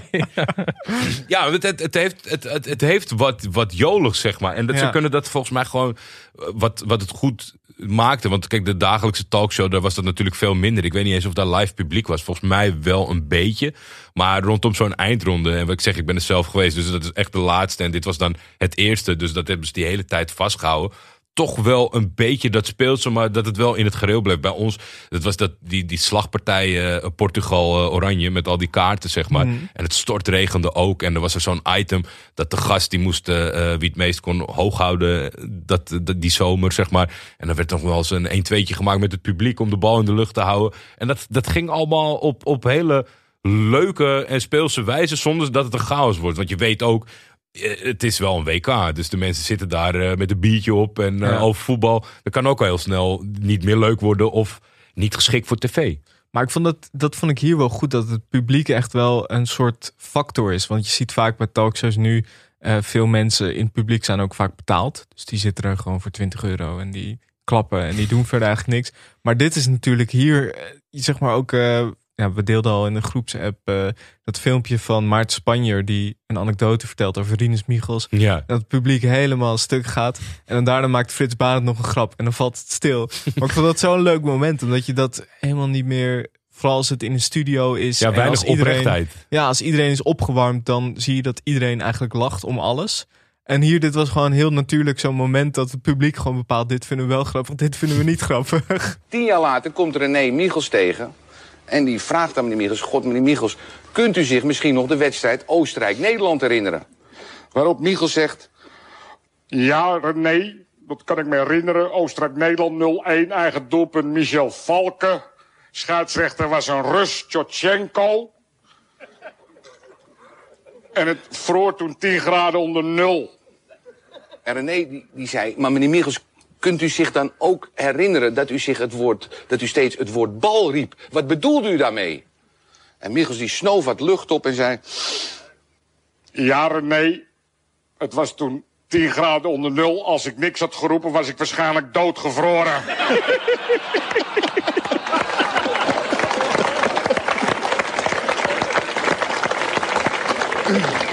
Willem, er is nog een anekdote van die wedstrijd, hè? Ja, met Valken? Met Valken. Na afloop, Valken had in eigen doel gescoord. En na afloop is de persconferentie. En eh, de pers vraagt, wat vond u van Valken? Waarop hij zegt, dan moet jij hem maar nadoen. Is, eh, hij heeft bij zijn debuut in elk geval gescoord. ja. Ja. Ja, de, de- volgens mij, en dat is ook het knappe, dan moet je je schouders ophalen en doorgaan met je uitzending, Ja. zeg maar. En niet boos van het toneel verdwijnen. En eh, ja, dat, eh, dat, dat beheerst het ze wel. En het, ja, het is zo gek, want ook als nu ik er een paar heb gezien en een beetje aan het terugkijken. En het, het is, eigen- eigenlijk is, is Henk van Dorp ook een artiestennaam, hè, laten we dat niet vergeten. Eh, een hele gekke rol, want hij was in al die uitzendingen ook super passief. Ja. Maar ik viel er gewoon in op het moment dat Frits lekker aan het babbelen was met gewoon een goede vraag. Dat is ook gewoon, dat, dat, dat zie je ook maar hetzelfde. Iedereen zit een beetje zijn eigen mening er doorheen te schuiven en probeert het zijn eigen show te maken. En hij staat daar echt, eh, misschien wel bijna als een jager te wachten Ja. om, Ja. om even een goede vraag te stellen. Oké, even serieus nu. Maar toch wel gewoon gezellig. Het was wel gezellig met Henk. Zeg maar, Ja. Dat straalde die wel uit. Gewoon, en hij wat was jij niet net zei, die streng of zo. Dat had Nee. wel. Maar wel altijd zeg maar scherp. Even drie keer per uitzending gewoon even goed erin vliegen. Ik, vind, dat, ik vond het ook wel heel leuk om eh, nu eh, terug te zien, zeg maar, die spelers. Hier had je bijvoorbeeld een hele jonge Ronaldo nog. Ja. En dan zei Frits steeds, ze noemen hem de flow van Brazilië. Ja. Dat hij ook gewoon de flow werd genoed. Ik vond Ja, ze vond ik heel leuk. passief over het feit van Ronaldo, omdat hij toen had hij ook al in Nederland gespeeld. Ja. Dus dat was Ja. een beetje gek. Van, het, het, het, het was natuurlijk de kritiek van Jan Mulder was erover dat Brazilië gewoon echt een wanprestatie had geleverd in de laatste wedstrijd tegen Noorwegen. En toen ging het erover dat Zagallo niet de beste elf had moeten opstellen omdat ze al geplaatst waren. Nou, viel allemaal inhoudelijk wel wat voor te zeggen. Maar er kwam, ik denk, nou, over wie hebben ze het nou? En dan kwam Ronaldo in beeld. Ik denk, ja, nou, die, die kenden we toen toch ook al. Ja. En ook als een hele goede speler. Het was natuurlijk ook wel grappig met terugwerkende kracht natuurlijk. Omdat ze uit de- gewoon de finale haalden. En dat ze nog wat kritisch waren op landen die best wel goed voor de dag kwamen. Maar eh, ja, de, de flow. Maar je ziet, en dat is natuurlijk het stukje nostalgie, wat weet je ook wel eerlijk moet toegeven.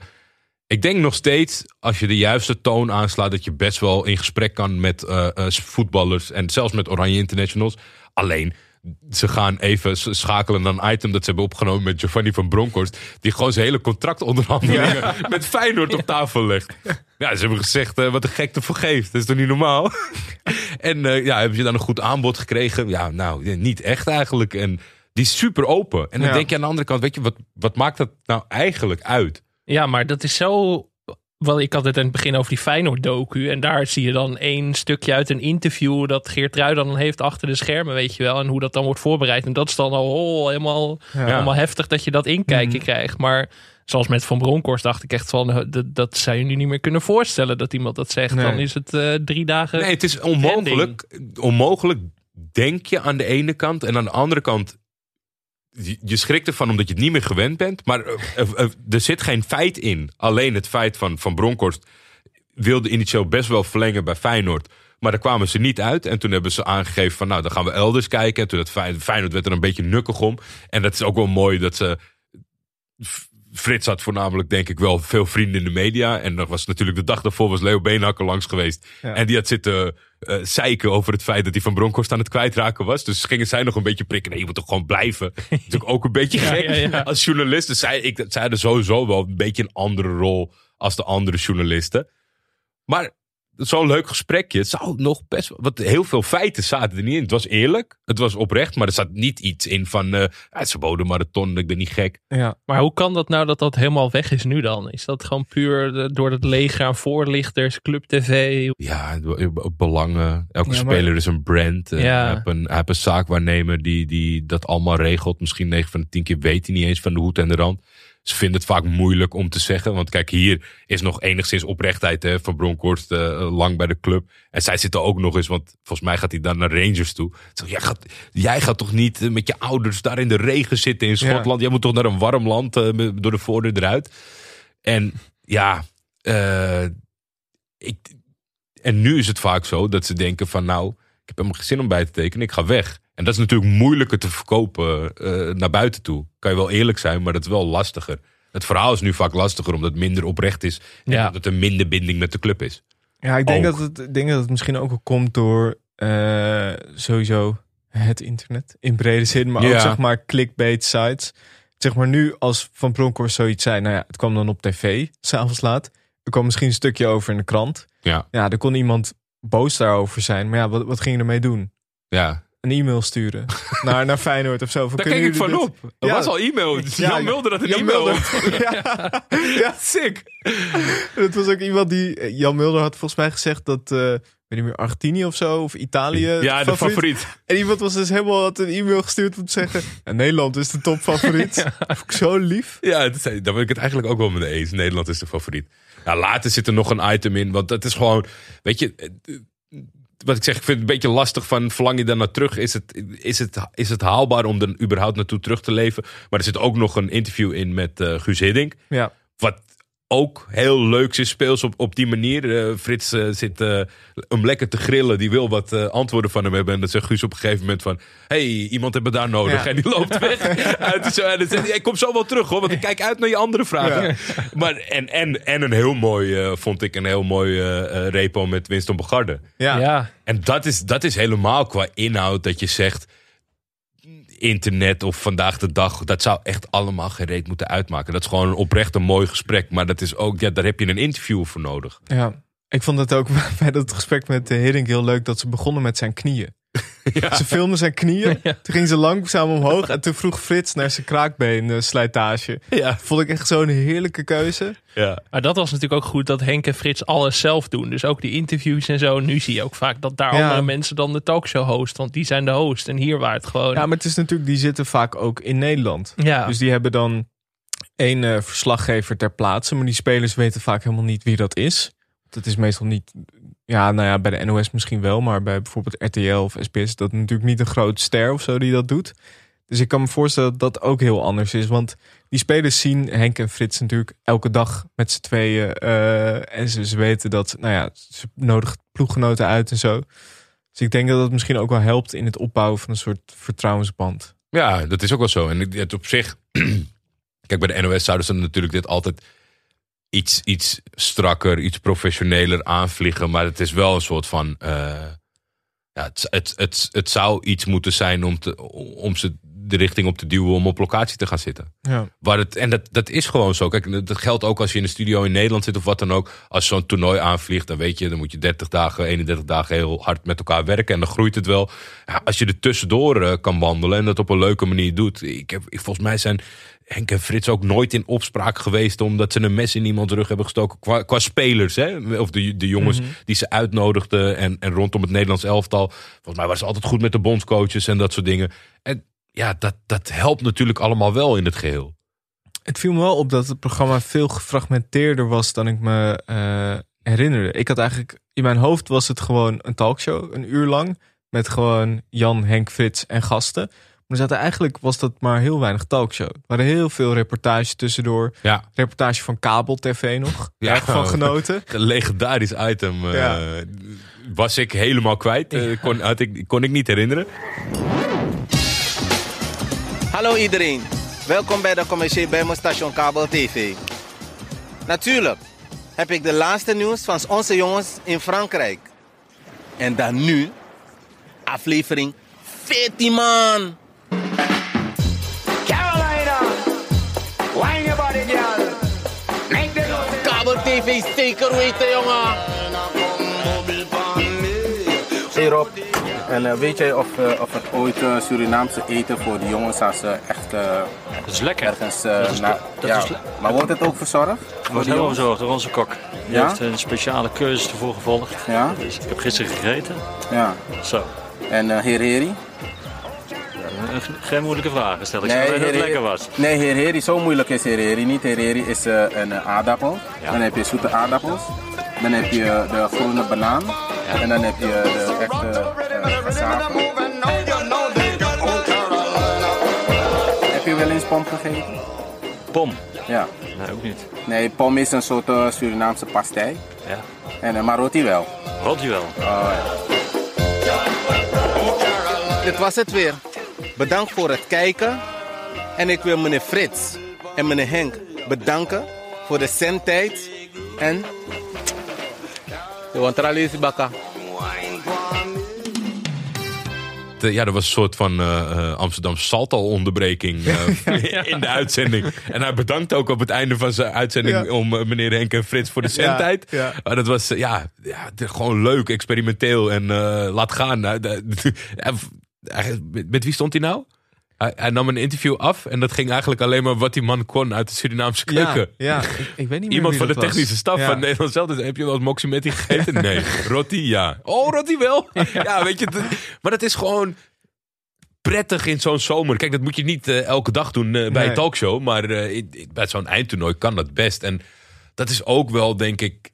Je moet ook gewoon een goed gevoel hebben met dit soort dingen.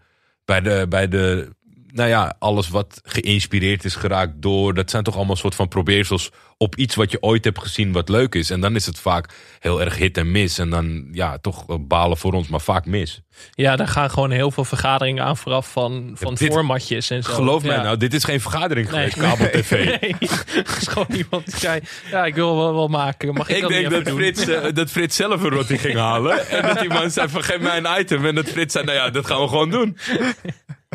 Ja, Maar dat het zo overkomt, dat is heel erg leuk. Dat, dat mis je nu, want nu is alles bijna kapot geformateerd. En dan, Ja, maar het is ook wel, het wordt dan ook heel erg, eh, dit, dit gebeurde gewoon. En volgens mij was dat voor die tijd, er was ook niemand die dacht van, wat een vreemd item. Maar dat is nu natuurlijk heel erg, er zijn heel veel eh, eh, ja, programma's, websites en zo, die proberen dan heel erg van, we moeten iets leuks doen met voetballers. En daardoor wordt het Ja. heel geforceerd soort van. En dat was hier helemaal niet het... Eigenlijk, ja, een paar jaar geleden had je dat toch met Maxime Hartman, die toen eh, elke vrijdagavond voetballers Ja. gingen interviewen of zo. Dat was dan ook zo van, oh hier Anders. gaan we ja, Ja, even ja. iets anders proberen. Allemaal dat soort dingen. En in andere talkshows bijvoorbeeld, dat je er, eh, wat was het de vooravond, die minuut van Ruud of zo. Dat je allemaal dat soort Ja. formatjes erin, waar er gewoon veel te lang over na is gedacht. En mijn kabel-tv inderdaad is gewoon, daar is niet over nagedacht. En dat zie je er gewoon aan terug en dat maakt het leuk. ja ik, ik, ik vind dat toch wel moeilijk in te schatten hoor. Qua, of, je er, of je er... Eigenlijk zou je zeggen, als je, als je zeg maar een, een, een duo of een, of een trio zo sterk als deze heren waren kan vinden, dan moet het toch nog kunnen. Aan de andere kant heb ik als kind enorm genoten van, van alles met voetbal wat Henk Spaan en Harry Vermegen maakten. Nou, ik kan je wel vertellen dat Harry Vermegen de tand destijds niet doorstaan heeft. Dat, dat, Nee. Kijk, de regia's kan je niet opnieuw maken, maar hier viel qua gekkigheid wel mee. Alleen Ja. er zaten gewoon drie mensen die goed ingevoerd waren. eh, een, eh, weet je, allemaal een goede rol op zich hadden. En vertrouwden op zichzelf. En niet, het, het, het- niet op een autocue. Ja, en dat- is het ook vooral. Gewoon zo perfect op elkaar ingespeeld Ja. ook. En dat, dat mis ik nu heel erg. Als je nou op één kijkt, dan, dan denk je echt van... Ze hadden ook twee mensen van straat kunnen plukken... en die hadden net zoveel chemie met elkaar gehad. Terwijl hier zat zoveel onderlinge chemie al eronder... dat je Ja. dan... Dan hoef je het eigenlijk alleen nog maar in te vullen. Dan, dan kan het bijna al niet meer misgaan. Ja, een deel van de schuld ligt natuurlijk ook bij dat soort opvattingen vind ik, bij het publiek. Want deze zijn ook, eh, eh, eh, die waren dan wel, ze hebben natuurlijk het voordeel wat je zegt, dat ze al heel lang op elkaar waren ingespeeld. Maar dan misschien nog niet met de rol van Jan Mulder en misschien niet op tv. Dus dat, dat, maar nu van tevoren, je hoeft, je hoeft maar iets aan te kondigen. Dat er een nieuw duo is bij een of andere talkshow. En er zijn al 26 epistellen en meningen over geschreven. Ja, Zo begint iedereen op één zou eigenlijk al lang de stekker er moeten uitgetrokken hebben. Want alles wat zij doen, vinden we met z'n allen kut van tevoren. Ja. Dus weet je, dan heb je het gewoon verloren. En dat, dat is prima. Je kan ook. eh, eh, nou ja, het is ook een iets om te zeggen als iets niet werkt van nou, eh, we doen het niet meer. Het is natuurlijk een, ja, je kan natuurlijk als NPO 1 niet geen talkshow hebben, maar Nee, en het is gewoon zo, volgens mij 800.000 bejaarden die een beetje in slaap zijn gevallen en de tv nog aan hebben staan. Die kijken nog naar op één elke avond. ja, maar dan- is, is het format talkshow niet gewoon dood? Want ik heb het idee, wie dan ook begint. Jinek was eerst oké, de verhuizen. Dan vindt iedereen de verhuizing rottig. En, en dan komt de, de inhoud eh, ten nadele. En dan de volgende show. En nu eh Johnny de Mol en half, of Galit en Sophie. Ja, en het zijn Maar bij allemaal... alles is het voortraject zonder. Ik kijk er niks van, hè? Geen, niet één. Maar elke keer zie je wel, voordat het begonnen is, hetzelfde riedeltje. Dus misschien zijn we er gewoon Maar niet het is meer. ook eh, altijd gewoon dezelfde vorm. Ja, precies. Ze hebben bij de Wereld. Draait Door toen dat format gevonden. Ja. Van eh, ongeveer drie items, vier items. Een grappig filmpje hier, grappig filmpje daar. En aan het Maar het- eind iets luchtigs. Ja, het is ook allemaal qua lengte is het ongeveer hetzelfde. Het is altijd een tafel met meerdere mensen, meerdere items inderdaad. En dit was natuurlijk in die zin ook heel anders. Want we hadden het er net over, ze hadden geen autocue, eh, misschien wat minder voorbereid. Maar dat, dat moet ook wel passen. Zeg maar, als jij een eh, eh, onderwerp over politiek hebt, dan kan je er natuurlijk niet een soort van ingaan van, nou, ik, ik heb niet alles gelezen, maar laten we het erover hebben. Maar zeg maar, hier Heb je een past dat. partijprogramma?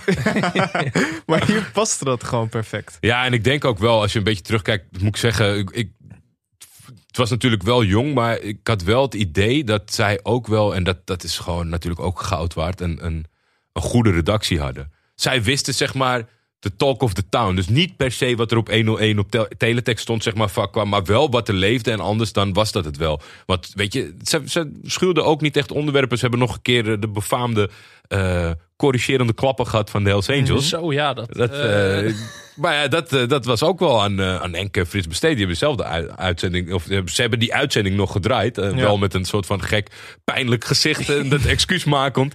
Want ze- zij noemden het telkens op tv een criminele organisatie. En dat was dan natuurlijk een motorclub, zoals we allemaal weten. ja, je wordt er wel bang van als je dat terugleest hoor. Ik ben nu wel bang dat ik straks de fanclub van Lavetsi Rutjes achter me aankijk vorige week. Ik zat er toch aan te denken, toch een beetje uitkijken.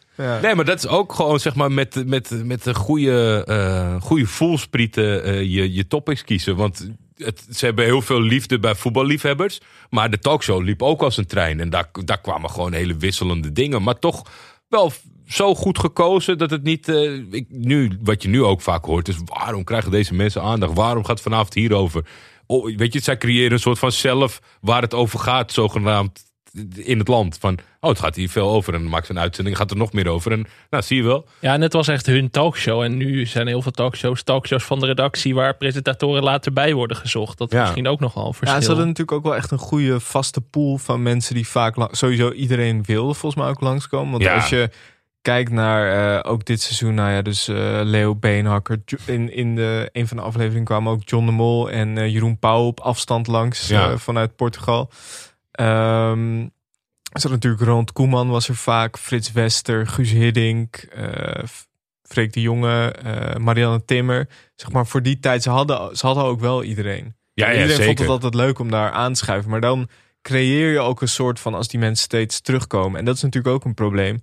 Als je de heet het roleert met talkshows en weer een nieuwe talkshow, dan kan je ook die band niet echt opbouwen met mensen, denk ik. Nee, precies. En het, weet je, ze hadden ook wel eh, de, de topcategorie. Waardoor anderen enthousiasmeerden. En dat, Ja. ja. weet je, het is natuurlijk best wel veelzeggend. Johan Cruijff heeft niet heel veel gedaan op tv. Maar die schoof wel eens aan eh, voor, voor, eh, voor Frits en Henk. En dat, dat zegt natuurlijk wel wat. En nou ja, André Haas is natuurlijk ook... ze, en dat is misschien ook wel goed, hè. Als je nu... de mensen die aan tafel schuiven, die hebben misschien vaak wel meer tegenstanders dan medestanders. Terwijl als jij Johan Cruijff en André Hazes in een uitzending zit, dan heb je het hele land al mee. Ja. Zij wisten ook wel om niet per se de mensen uit te kiezen die, die, die breed gehaten werden. In plaats van die enorm geliefd waren. En dan ook nog eens goed in hun vak. Dus ja, dat, dat heb je natuurlijk niet altijd voor het kiezen als, als redactie wie er langskomt. Maar dat hadden zij goed voor elkaar. En dat, ik denk dat je dat alleen maar ook goed voor elkaar krijgt als jij heel goed bent met eh, eh, warme contacten onderhouden.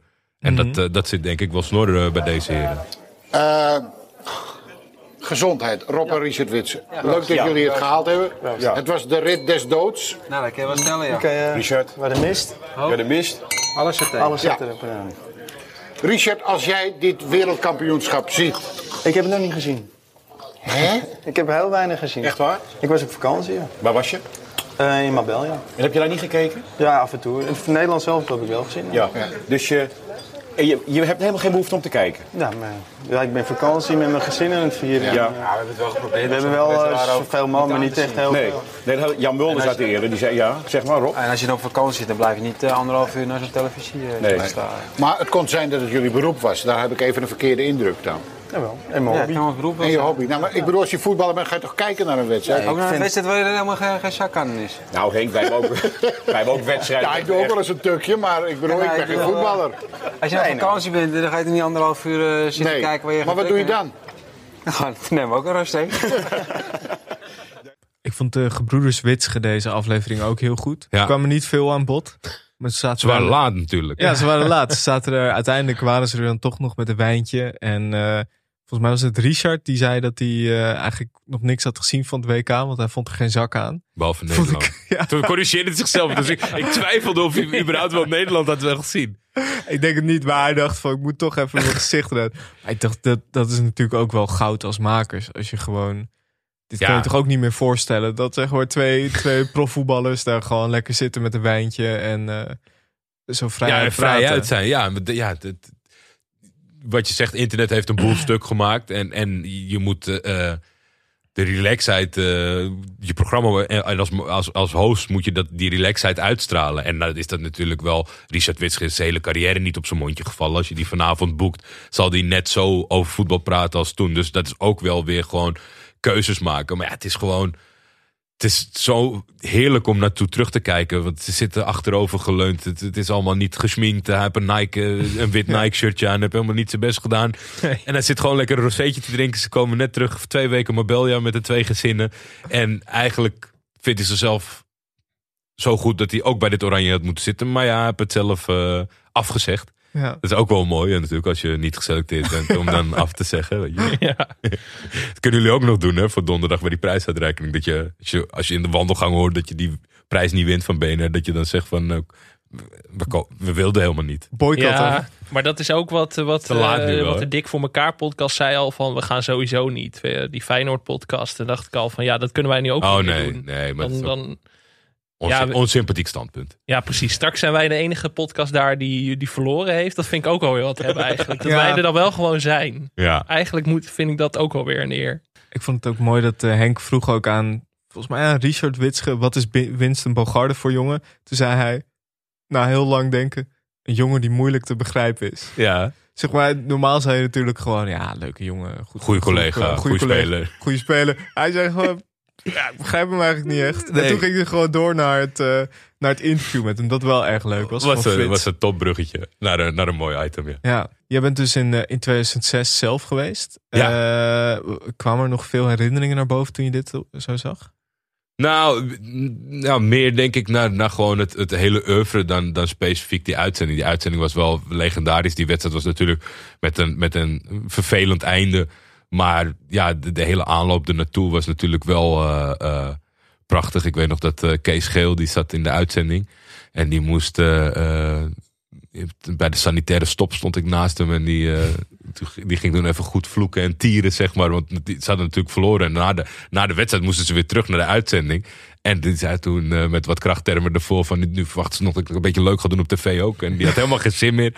Dani zat in de uitzending. Dat was allemaal legendarisch. Groot publiek, veel groter dan dat, wat je nu zag, zeg maar. Ja. En daardoor... Het, het beeld wat jij erbij had, is volgens mij wel op een gegeven moment gegroeid. We zaten echt... Ja, ik, ik had ook iets veel professionelers verwacht Ja. in die 98-serie. Ik wist ook niet helemaal dat het de eerste was. Maar we zitten nog wel echt aan het begin dat ze ook zelf eh, het aan het uitvinden zijn. Die tafels, hoe klein waren die tafels? Mensen moesten ook steeds weg. Als Han Berger komt, dan moet Jan Mulder weg. En dan komen de broertjes Witsche, dan moet, die, moet Han Berger weer weg. Dat was, vond ik ook gewoon... Ik denk, Han Berger, wat zal die te vertellen hebben? Vond ik hartstikke leuk. Die, alle, alle Nederlandse trainers, trainers die waren op een soort beroepsuitje naar het WK. En ze konden nergens kaarten voor krijgen. Ze hebben geen wedstrijd gezien. Behalve die van het Nederlands elftal. Ja, maar ook, ja, ook, ook leuk. En dat, ik denk nog steeds, zeg maar, zonder al te veel te noemen... wat ook niet gebeurde met Han Berger... dat je gewoon wel een leuk gesprek kan hebben. Dat ze van, eh, heb je nog wel wat in je portemonnee zitten? Nou, ik Ja. kan nog wel wat spelers aantrekken, eh, Frits.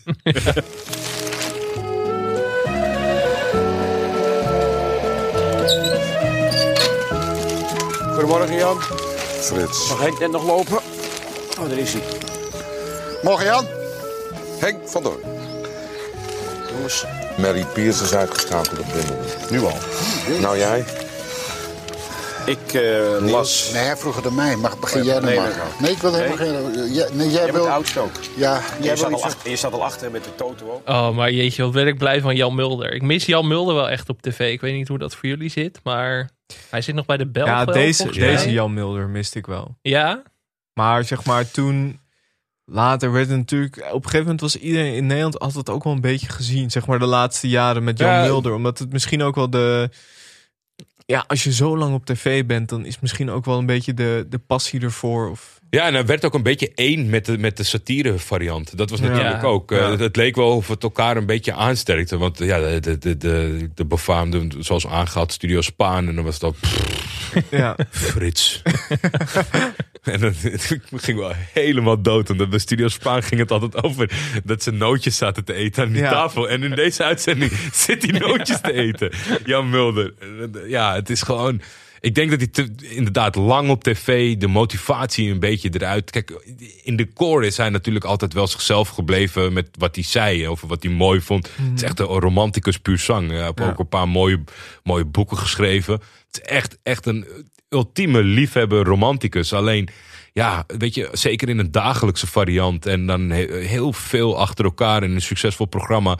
Op een gegeven moment eh, is het dan denk ik ook klaar. Ik denk als je hem nu heel voorzichtig eh, her en der zou toepassen, dat het wel gaat. Alleen, ja, zet je hem neer bij Eredivisie, bij ESPN, dan zal een heleboel mensen denken van, eh, eh, weet je, het is niet mijn cup of tea. Maar als je hem een mooi programma laat maken bij, bij, rondom buitenlands voetbal, Ziggo heeft volgens mij Belgisch voetbal. Ja, ik zou uren kunnen luisteren hoe hij toen leefde bij Anderlecht. Weet je, Ja, België is ook echt wel zijn tweede, zijn tweede thuis. ja. Het gaat ook niet eens altijd om wat hij zegt, maar hoe hij het zegt, vind ik al gewoon. Daar kan ik al naar een uur naar kijken, denk ik. Dat is misschien meer. Maar bij de Wereld Draait Door zat hij op een gegeven moment ook bijna elke dag. Dat was gewoon een beetje veel van het ja, toen, dat, toen werd het ook inderdaad natuurlijk met altijd die eh, top 5 momentjes. Dat werd Ja. ook een beetje een, eh, een trucje op een gegeven moment. Ja. Maar ik werd er een beetje weemoedig van. Ik denk, ik mis, ik mis Jan Mulder toch alweer. Ja, wat ik, wat ik het leuk vond is, maar ik heb het idee dat dat gewoon in die tijd heel goed paste. Dat hij natuurlijk zo recalcitrant was. Ja. Maar ik heb het idee dat dat tegenwoordig toch vooral irritant zou zijn. Maar dat is denk ik ook een beetje een soort van gewenning.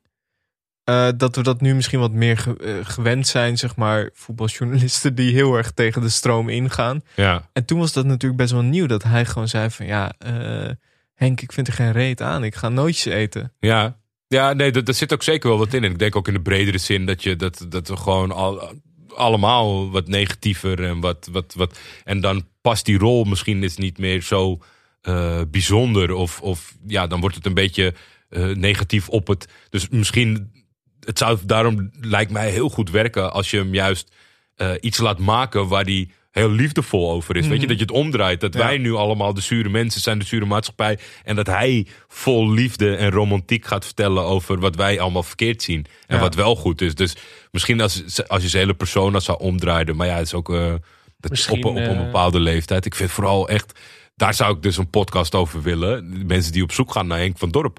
Ja. Die is, Ja. die is gestopt met dat werk en die heb je nooit meer gezien of gehoord.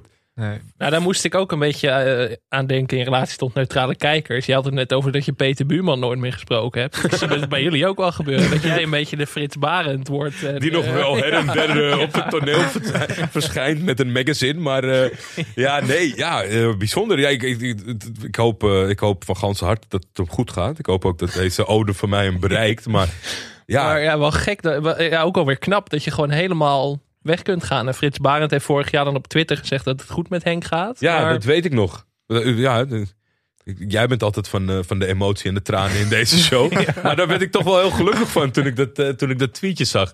Eh, Maar dat past denk ik ook wel bij hem, toch? Hij is nooit. Hoeveel mij- mensen kennen jullie nu op tv die er heel goed aan hadden gedaan om gewoon na iets leuks wat ze gemaakt hebben te verdwijnen? Dus. Henk is gewoon echt de goat. Ja. Want hij wist precies, ik heb nou eh, twintig jaar die talkshow gemaakt en ik, eh, ik ga op het allerhoogste plekje. Ga ik, nou ja, ze hebben natuurlijk die fout gemaakt om naar Talpa te gaan. Dus Ja, hij is toen- niet op een high eruit gegaan. In 2006 toen eh, waren de kijkcijfers ook wel wat ingestort. In, Ja. eh, in Duitsland toen. Zij zijn meegegaan in het hele Talpa-debakel. Ja. Dat, zou ik niet, eh, dat zou ik niet op het konto Ja. van Henk en, eh, en Frits toe willen schrijven. Maar dat was toch, toch wel zonde. Ja, het- zeker, zeker. Alleen ja, als je kijkt, de, de, de transferzomer van Talpa. Ja, het, het had ook wel kunnen, het had ook wel kunnen werken, zeg maar. I- iedereen ging voor het bijltje. Het waren volgens mij zulke lucratieve aanbiedingen. Het, het, het is jammer, zeker omdat ze, ze toch blijkbaar zo dicht tegen het einde aan zaten.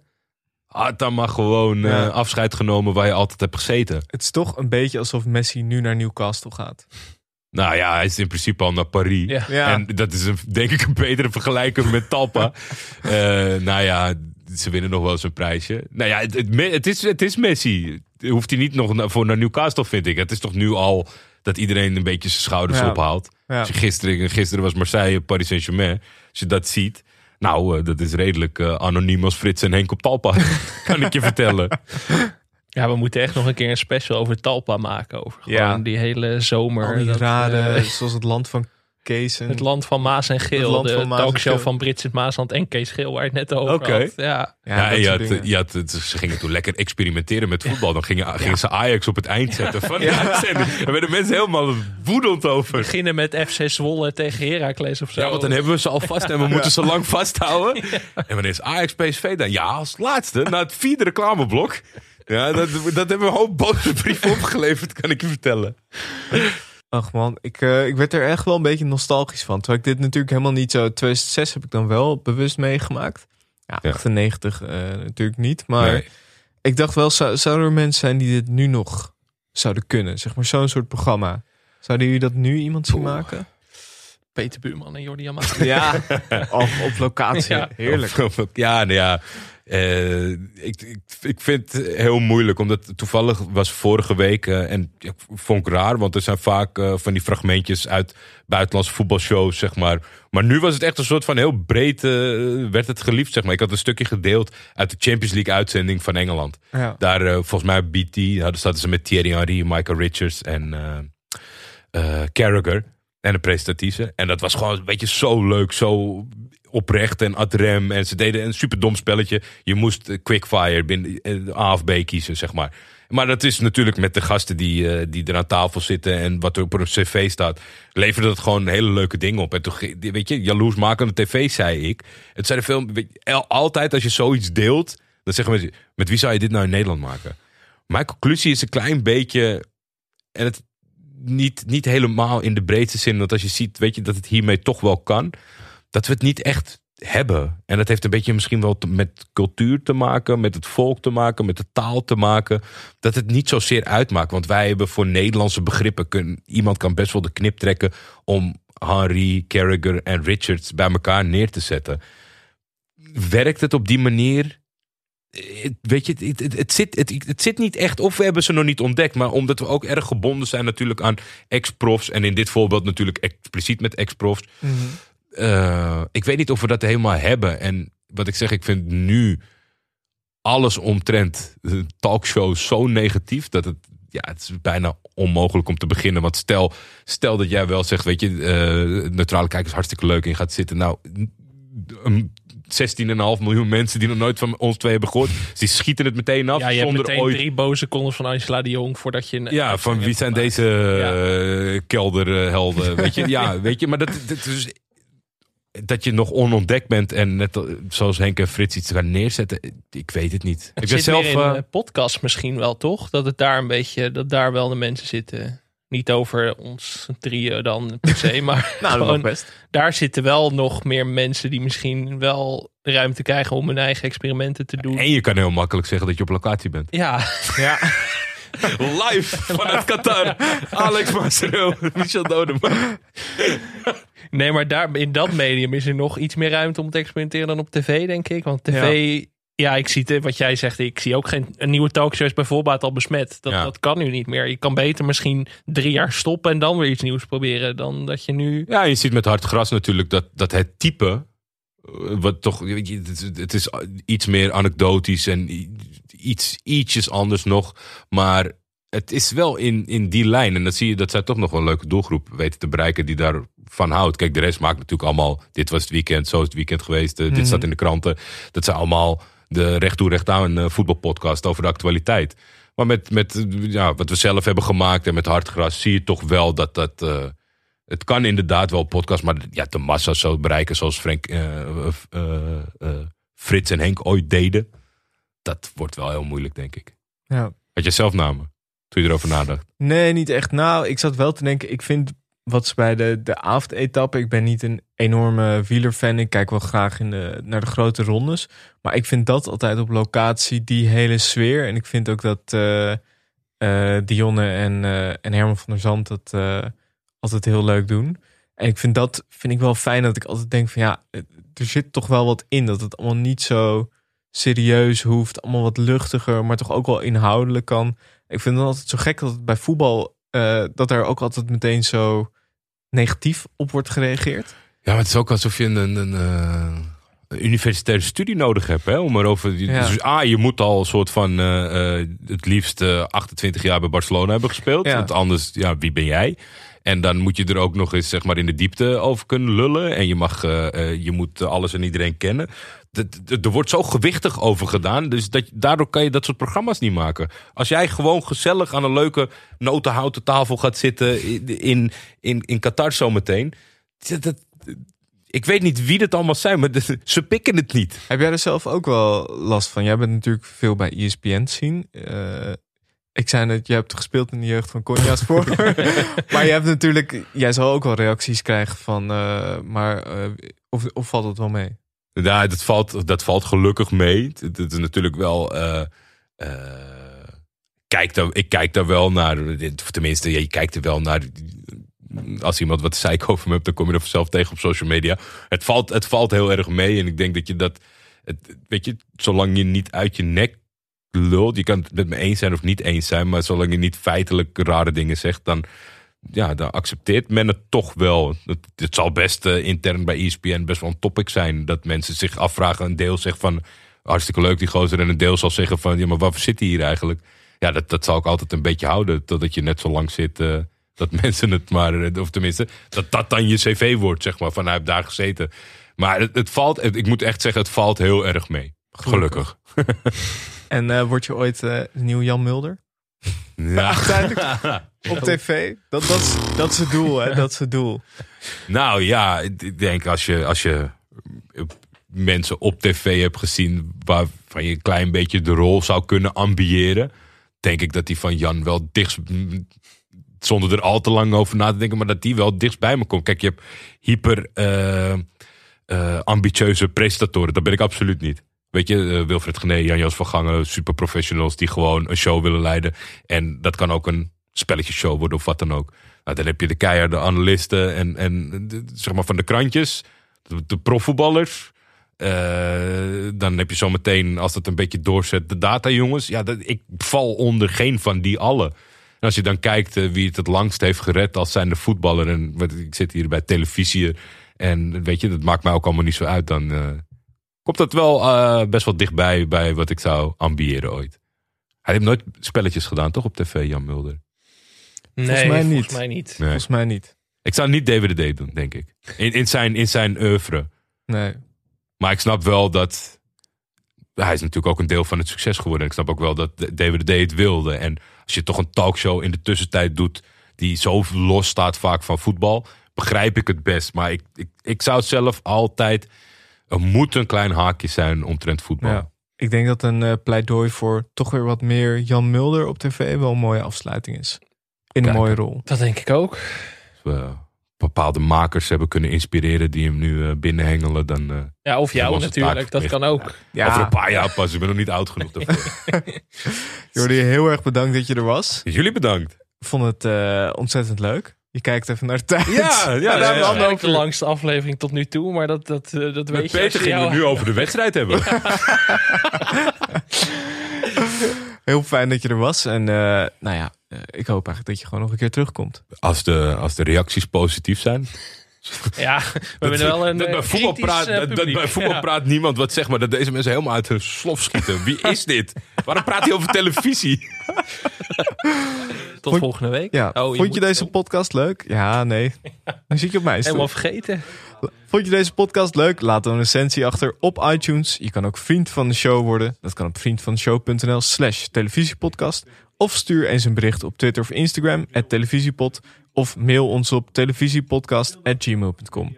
Veel dank aan Dag en Nacht Media, aan Studio Cloak voor tune, aan Weidse Valkma voor de illustratie en natuurlijk aan onze gast Jordi Amali. Zullen we eruit met, eh, met Melvin?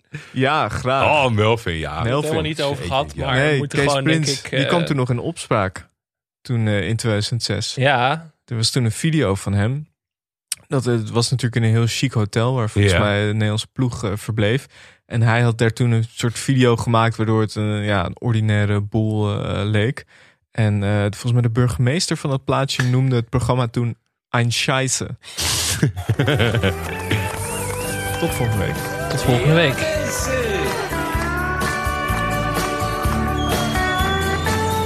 Ja, zo zit die sfeer erin.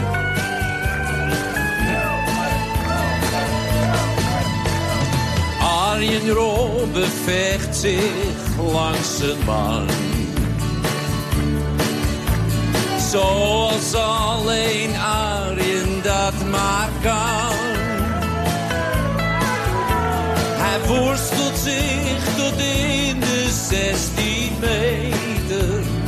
Niemand doet dat beter. Hij is de number one. Verschijnt in bij het doel. Hij krijgt de bal en schiet puur op gevoel. De keeper duikt, maar krijgt hem niet te pakken. Ga jij maar zakjes plakken, als je snapt wat ik bedoel. Oh.